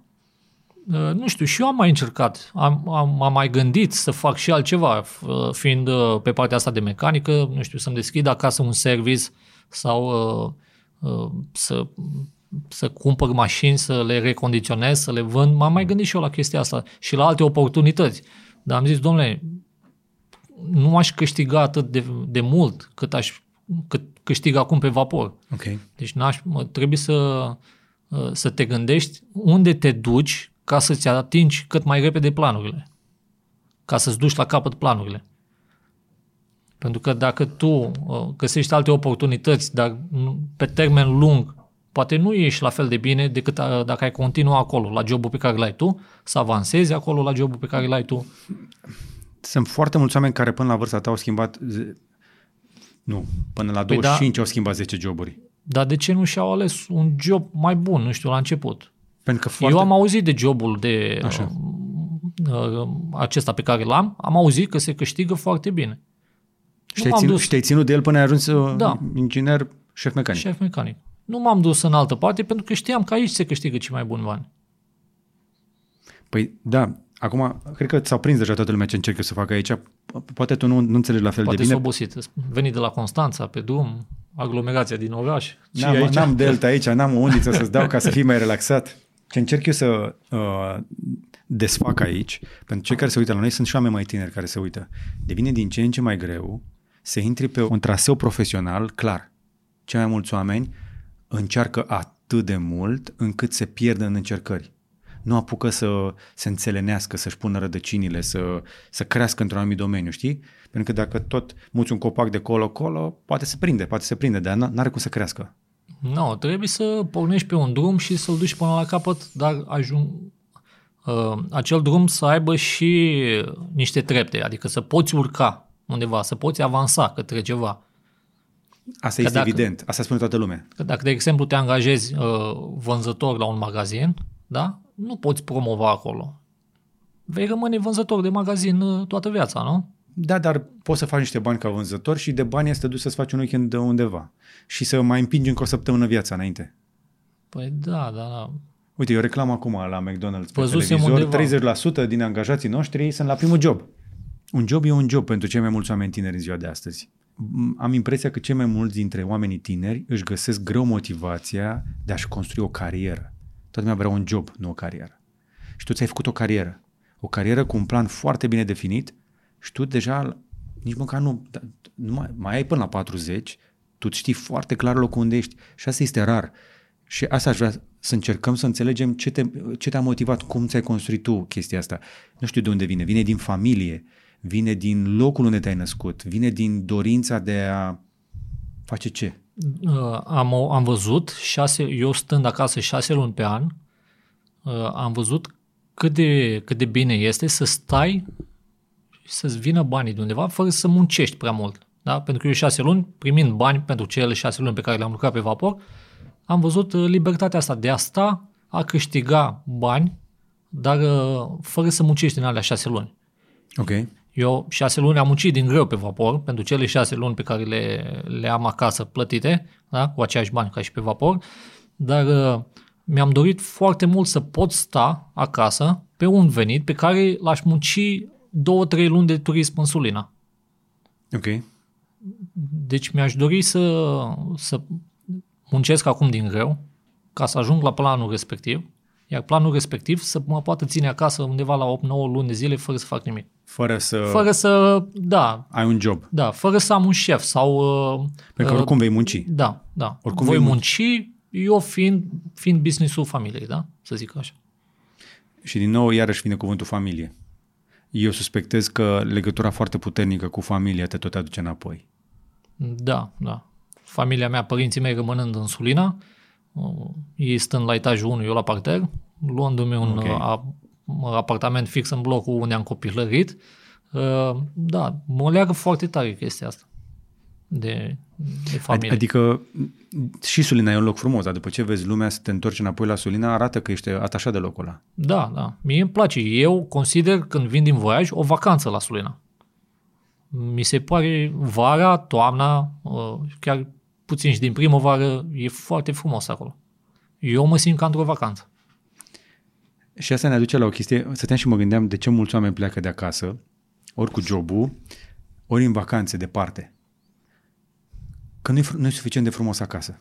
Cel puțin acasă în forma în care stau ei. Da. Știi? Eu acasă mă consider într-o vacanță oricum. Cum ți-ai, făcut, Nefiind pe cum, cum ți-ai vapor. făcut acasă să fie ca, în- ca în vacanță? În afară de faptul că poți să faci programul cum vrei tu, că suspectezi că nu stai de pomană, nu le nevești. Nu, dar mi-am luat o barcă și o mașină și pot să mă duc oriunde în Delta. În natură.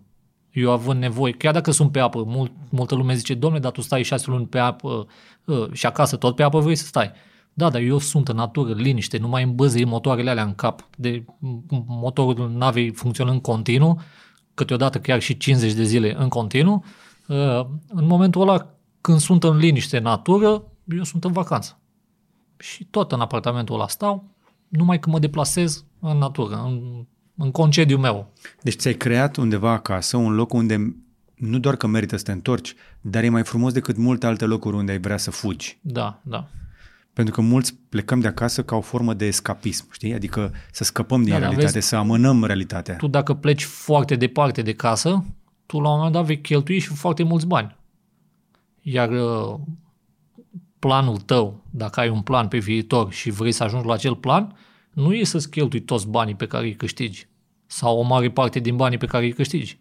Deci de ce să nu pleci într-o vacanță foarte aproape de casă, la câțiva kilometri cu barca, cu mașina, și de ce să pleci uh, nu știu unde. Eu oricum locurile le, le-am vizitat. Soția nu vrea să le viziteze, sau poate vrea, dar uh, teama de, de avion uh, o ține mai mult pe acasă. Ok. Și de asta, de ce aș pleca foarte departe, cheltuind foarte mulți bani, când eu mă simt, simt extraordinar de bine la mine acasă. Și în natură. Pentru că nu trebuie să-l faci tu mai frumos decât e, e deja un loc natural, e un loc frumos. Da, foarte mulți oameni își cumpără case de vacanță în Sulina pentru că ei acolo vor să meargă în vacanță. E un loc unde poți avea o vacanță frumoasă. Bă, ar putea să fie și Solina, Florida noastră. Știi cum fac americanii de se retragă la pensie în Florida. Bine, acum, a- iarna Da. acolo e mult mai blândă ca la, decât la noi, Da, la Solina. depinde și ce îți place, că poate nu multora le place Delta. Mie îmi place Delta. Cred că, cred că ar, ne, ne place tuturor Delta, doar că ajunge prea puțină lume acolo. Dacă ai avea un apartament acolo, n-ai merge în vacanță măcar o dată pe an? Dar nu trebuie apartament, poți să te duci la pensiune. Sau- Am eu un prieten care își își deschide pensiunea acolo. Radu, Da. cu patru camere. Ve- veniți, vă și aștept. foișor. Da. Dar, uite, nu mai insist mult. Foișor, gazon, tot ce vrei. Așadar, motivația asta de a-ți face un rost, de a-ți face un loc pentru tine, dar și pentru familie, pentru că te simți că ești de acolo și nu te tentează să te duci în altă parte. Ești uh, unul dintre cei mai pozitivi români pe care îi cunosc. Pentru că cei mai mulți români care stai de vorbă zilele astea au un plan de fugă, nu un plan de întors acasă. Nu m-am gândit niciodată să, să fug, să plec din țară, pentru că nu văd de ce, de ce aș pleca. Pe cu banii pe care îi faci pe barcă poți să-ți faci un rost oriunde în lume. A, da, cu banii pe care îi faci pe barcă poți să-ți iei vilă, poți să-ți iei casă de vacanță în, în altă țară, poți să faci orice, poți să-i cheltui cum, cum vrei. Da, da, poți Eu- să trăiești oriunde pe planetă. Cu salariul tău, Da, tu da. poți trăi oriunde. Din America până în Australia Da. și înapoi. Da. Dar asta înseamnă ca după aia să lucrezi toată viața. Pentru că la un moment dat nu vei mai lucra pe vapor. Noi mari- navigatorii nu avem pensie, nu avem absolut nimic. Și tu la un moment dat va trebui să muncești până la 67-70 de ani și vei constata că totuși nu ai nimic. După ce ai muncit atâta timp și după ce ai avut un salariu bun, pentru că trăiești în altă țară, îți permiți să trăiești în altă țară, dar ce ai făcut? În ce ai investit tu banii respectivi? Asta cu investitul banilor este și o chestie culturală, că noi nu prea avem școală de a investi banii. Da, și poate nici eu nu am, eu n-am studiile necesare, dar uite, dacă ți-aș arăta acum că banii pe care ai băgat în apartamente nu s-au mulțit, mai crede? uh, în apartamentele în care locuiesc sau nu, cele, cele, uite, cel din Constanța și celelalte, tu te, te știi rentabil pe ele? Un apar- pe primul apartament mi-am scos bani în 5 ani. Deci ai avut un randament de 20% pe an. Da. Și crește randamentul? Uh, momentan nu. Dacă ar fi să-l Va vinzi crește acum? poate după ce iau și pensiunea. Ok. Deci va crește Ok, o rată de 20% pe an e bună, dar uh, e foarte aproape de, spre exemplu, ce ai fi putut face pe bursă. Dar cred că nici nu te-ai gândit vreodată. Te-ai Uh, interesat? M-am gândit, nu prea m-am interesat pentru că... Și nu mă refer la bursă din străinătate, mă refer la bursa românească. Adică uh, cei mai mulți marinari, exact cum spuneai și tu, cumpără apartamente. Este un fel de a-ți uh, rezolva, să zicem așa, uh, un venit recurent pentru că ai stresul ăsta că n-ai pensie. Nu există fonduri de pensie pentru, pentru voi? Există. Nu m-am gândit să, să, să bag bani în pensie privată sau ceva Da. de genul. Încă nu m-am gândit, am considerat și eu ca majoritatea, da, să-mi iau un apartament și să-mi, să-mi aducă un venit mai târziu. Dar există undeva, nu știu, în facultate, la muncă, undeva, există vreun, nu știu, o școală, un curs, ceva de educație financiară pentru navigatori? Nu, nu. Uite o temă de gândire. Da. Cum faci să înveți pe cei care se apucă acum, cum să-și facă planul financiar pentru carieră? Pentru că e clar că, exact cum ai zis, dacă nu-și face planul bine, va munci și la 65 și la 70. Da. Și da, eu observ la foarte mulți uh, cadeți care sunt practicanți acum mai nou, pentru că discut cu foarte mulți întrebându-mă una alta, eu observ foarte mulți că după un uh, singur voiaj uh, vin acasă și își iau apartament. Prima casă și, și după aia plătesc 35 de ani apartamentul respectiv. A, dau doar avansul. Da, dau avansul și după aia vor plăti 35 de ani. Sau încearcă să plătească mai repede, dar nu vor reuși, pentru că ei lună de lună, uh, pierzând uh, dobânda respectivă pe care au, au de plătit, plus uh, după următorul voiaj vin și și-au mașină scumpă. Te rog să nu mă întreb ce mașină am eu, că vor de toți. O zic că iar, domnule, la banii tăi de șef mecanic. Ba da, uh, sunt, chiar sunt curios. Un Audi A4 din 2005. Merge bine? Pe motorină. Așa uh, și. Merge super. Eu în fiecare voiaj zic, domnule, să schimb mașina și când vin acasă și o pornesc, nu vine să cred ce bine merge mașina. Și zic, domnule, da, de ce să o Dacă schimb? nu mergi cu ea prin oraș, e perfect. Uh, merg prin oraș, bine, mai mult drumuri. Mă, în oraș. Câți kilometri la bord din 2005 până acum? Cred că puțin. Eu 30 de mii am făcut. Nu, eu uh, cu ea am făcut în 4 ani de zile vreo 30 de mii, cred, ceva de genul. Ea are, avea... Are... Nu ești tu problema cu poluarea. Da, da, nu. Eu, eu, când vorbim despre poluare, la mașini vorbim de dieselul care merg prin oraș fără catalizatoare, autobuze, camioane, transport greu, mașini fără ITP s-au făcut pe nașpa, chestii de genul ăsta. Da. Să revenim.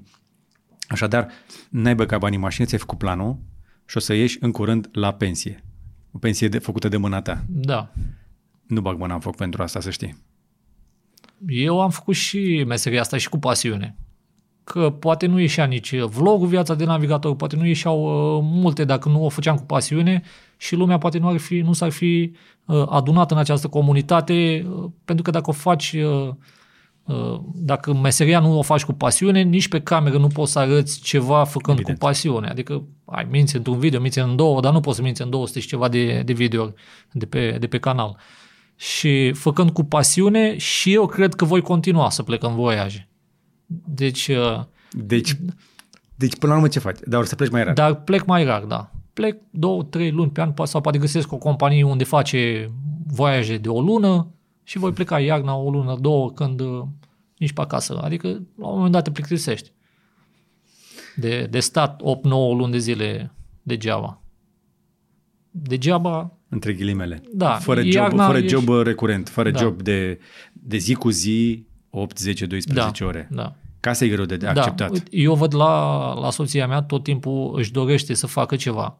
Ea stând acasă, practic ea nu, ea nu muncește, ea stă toată ziua acasă, uh, vara ne ocupăm de, de turism, primăvara pregătește apartamentele, toamna, toamna la fel, uh, plus că acum va veni și pensiunea, ea tot timpul își dorește să facă ceva. Uh-huh. Și eu zic, domnule, stai acasă, că tu dacă te angajezi undeva, eu când vin acasă trei luni de zile, ce fac? Stau să te aștept pe tine de la muncă? Nu putem să luăm mașina și să plecăm undeva? Dimineața la 9, de exemplu, după ce ne bem cafeaua? Că muncind la patron sau undeva, nu poți să ai dar concediu mai mult de o lună. Corect, dar nu e vorba doar de muncă. Probabil că și ei lipsește o carieră, că tu ți-ai făcut carieră. Da. E posibil. Dar uh, ea are și grijă, foarte multă grijă și de, de părinții mei, și... Ești norocos. Da, da. Ești norocos că ea s-a pliat pe cariera ta. Da, da. Știi? Și nu și-a creat uh, o carieră și... pentru a se concentra pe lucrurile astea. Da, da. Face da, și, de asta am testat ea 10 ani de zile, de asta am testat-o și eu 10 ani de zile și de asta suntem împreună de atâta timp. Asta cu testatul nu înțeleg cum vine. Ce înseamnă că ai testat? Păi plecam în voiaj, veneam din voiaj și puteam și? să aflu dacă mă aștepta sau nu. Cum? Te uiți la ea și gata, îți dai seama? Nu, cunoști bine omul. Cunoști bine omul. Mai ai și vecini. Oraș mic. Care te ceri cu ei, neapărat trebuie să te ceri cu ei ca să zică ceva de rău, da? Mi-a plăcut asta.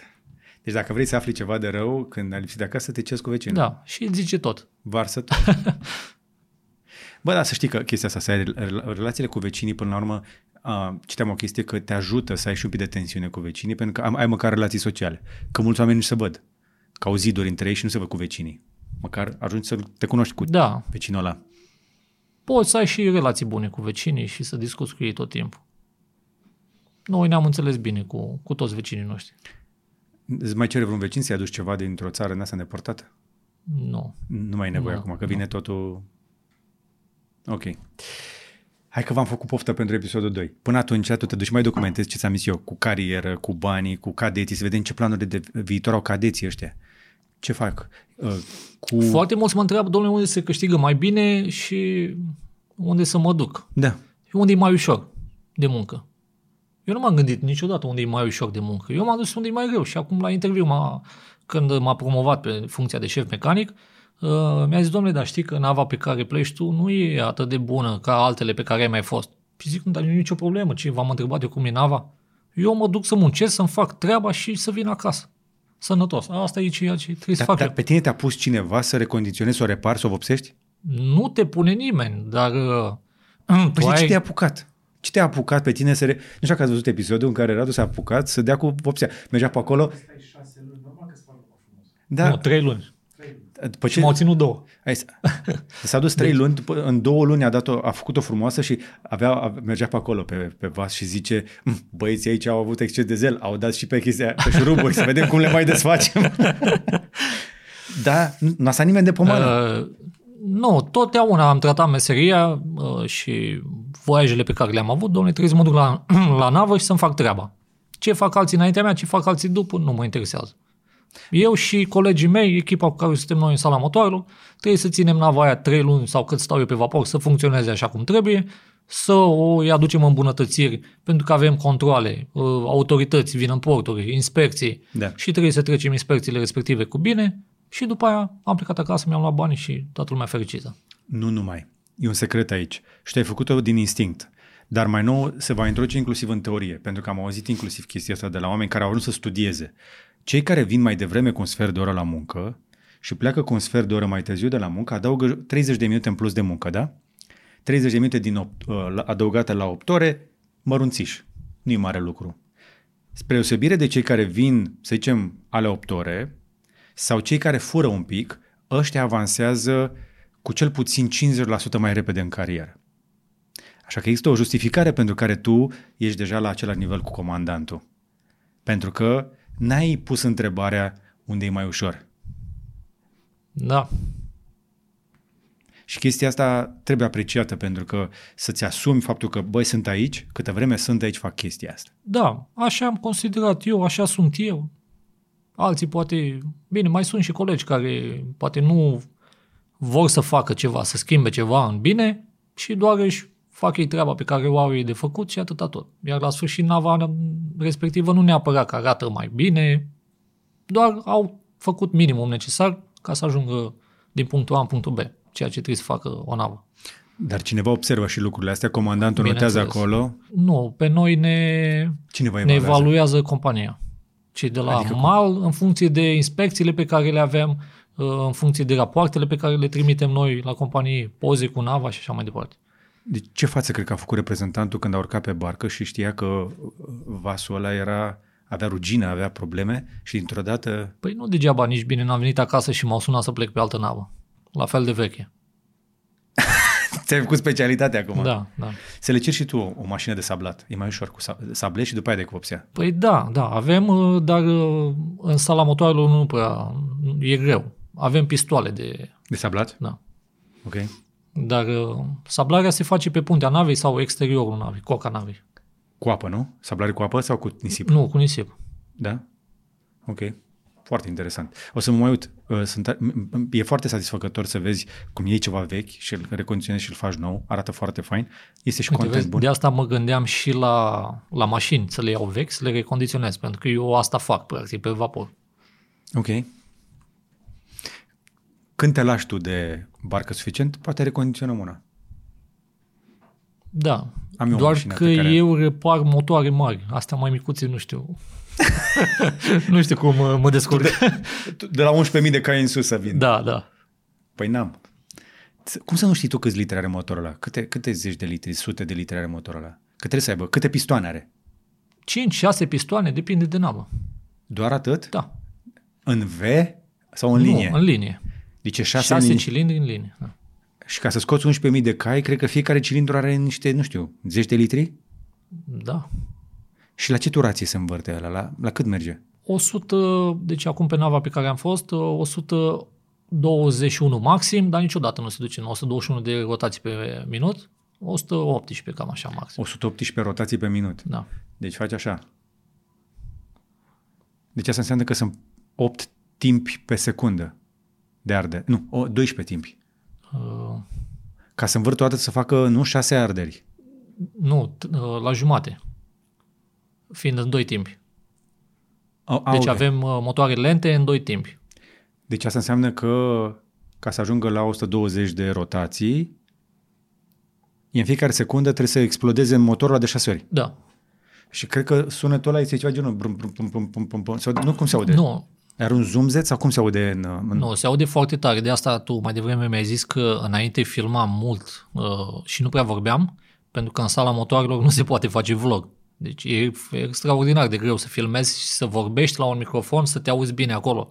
Pentru că e gălăgie foarte mare, mergând și motorul principal și 1, 2, 3 motoare Îți auxiliare. zicem noi niște căști cu laringofon. Deci uh, ar fi super să pot lua ceva și să... Îți dau modelul. Alea de elicopter. Da? Alea de la Bose de elicopter. Gata, uite, acum le cumpăr. Le fac comandă. Nu sunt ieftine, sunt 1500 De? dolari. Dolari. Te tentează? Da. A, Păi deci- oricum toți banii din YouTube eu i-am investit în echipamente, așa că Ok. toți banii din YouTube. Există, există uh, Dar căști cu după ce nesfințenie. iau pensiune, acum nu am bani. După, după. Dar a- aici pui, îți protejezi cumva urechile când lucrezi, Da, nu? noi avem căști de protecție. Ei, există acești ochelari de elicopter, am zis că n-am zburat eu cu așa ceva. Căști. Uh, Da.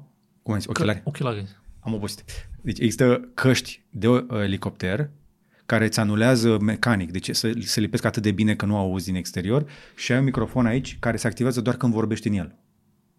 Foarte tare. Aproape un fel de Da, laringofon. da, da. Dar poți să spui și de la pe gât, mă că exagerezi deja. Da, da. Da. Ar fi interesant. Dar oricum, și poți să filmezi și să ilustrezi după aia, însă cred că ar fi interesant să povestești în timp ce Da, faci ceva. da, da. E mult mai interesant, da. Am observat și eu din uh, statisticile de pe YouTube. Te uiți acolo. Da, da. Ok. Și zici că reinvestești toți banii? Vrei să ne zici câți bani ai făcut din YouTube? Sau e secret și asta? Păi da, se poate vedea pe Social Blade sau cum era Da, site-ul. dar nu e realist, că și la mine zice niște cifre care nu, se, nu, sunt, a- nu sunt alea. Păi, cred că Se apropie în ultima vreme, au îmbunătățit algoritmul, înainte era total pe lângă. A, atât la minim. A, ca să, dacă vrei să vezi la noi, tot la minim. Da. Da. Deci, Păi nu, la, da, recent am făcut 10 milioane de vizualizări pe asta și cred că am undeva la 10.000. de dolari făcuți de, cu totul? Da, euro. 10.000 de euro pe toată, pe toată activitatea de Parcă până așa, acum? da. Păi dar ai muncit ceva ca să ajungi la banii ăștia. Cât bagi deja pe canal de cât? De 3 ani jumate. Păi asta e puțin, ar să faci mai mult. Da. Dar eu am avut 3000 de abonați după un an jumate, doi, ceva de genul. Păi da, primii, Deci primii, foarte- ani, primii ani sunt grei. Da. Poate să vină mai mulți acum. Aveți în descriere, evident, datele lui. Dacă nu le-ați căutat deja, o să te punem și în titlu. Știi că poți să spun et viață de navigator, pac, și Ah. te, te, te punem în titlu. Dacă v-ați uitat la acest IG de LCC, dați click pe numele canalului fix în titlul acestui video ca să vă ducă direct pe canalul lui și să vă puteți abona. Radu, mulțumesc. Mulțumesc și eu pentru interviu. Sper că a fost ok. Ne-a scăpat ceva? La cât ne-am lungit aici? Da, nu știu, de furtuni, de... Da, am, mai, am vorbit și de astea. De toate. Uite, ne uităm la comentarii să vedem ce ne zic oamenii. Mai întrebați ce ați vrea să aflați. Da, eu răspund și pe canalul meu la toate întrebările, deci eu pot răspunde și, și celor care au întrebări. Bine, atunci o să te mai urmărim acolo și când uh, avansezi cu proiectul cu pensiunea, poate mai povestim și de la. Poate venim la tine, vedem noi, ne mai întâlnim, Da. cu siguranță. A fost o, o mare plăcere, mă bucur foarte mult că ai venit. Și eu mă bucur În- încă o foarte dată mult îți pentru... Mulțumesc și eu pentru invitație și, ce să zic, abonați-vă și la George. Uh, și eu uh, o să vă încurajez să faceți același lucru. Dacă v-ați văzut acest interviu și v-a plăcut, poate n-ar fi rost nu doar să vă abonați, că probabil sunteți deja abonați, cum ar fi să dați cu like, ca să ajute pe algoritm. Exact cum mai, mai devreme. Dacă ați dat like-ul la început și a meritat, cum vorba lui Radu, lăsați-l acolo. Dați un share, să vadă și un prieten, tot așa, algoritm, lăsați un comentariu cu o întrebare sau ceva de bine și poate încercați să deveniți și membru. Nu e obligatoriu, poate încerci și membership. Ai încercat membership? Poate vrea cineva să aboneze să află chestii mai speciale. La alt canal sau? Nu la tine să A, facă. Eu să... am membership, uh, doar, dar n-am promovat deloc uh, treaba asta cu Serios? membership. Nu. Mă doar fac. pentru că sunt uh, foarte mulți care vor să susțină proiectul Viața de Navigator și vor să se simtă și ei Deci se cumva poate. implicați acolo. Eu n-am promovat niciodată treaba asta și clipurile pe care le fac eu doar le postez pe unele cu o zi înainte membrilor Ok. ca o mulțumire din partea mea pentru ei. Deși Așa- ei nu așa mi-au facem și cerut noi. absolut nimic niciodată. Așa facem și noi și interviul ăsta se va vedea cu cel puțin o săptămână în avans față de data de publicare. Am filmat mai multe interviuri în avans și membrii noștri le văd pe toate ca de obicei. Ne poți asculta și în varianta audio, pe toate podcatcherele, inclusiv pe Spotify, TuneIn, Google- Google Podcast, Apple Podcast sau pe buhnici.ro slash podcast. Și cam atât pentru astăzi. Aveți grijă de voi și pe data viitoare să vă fie numai bine.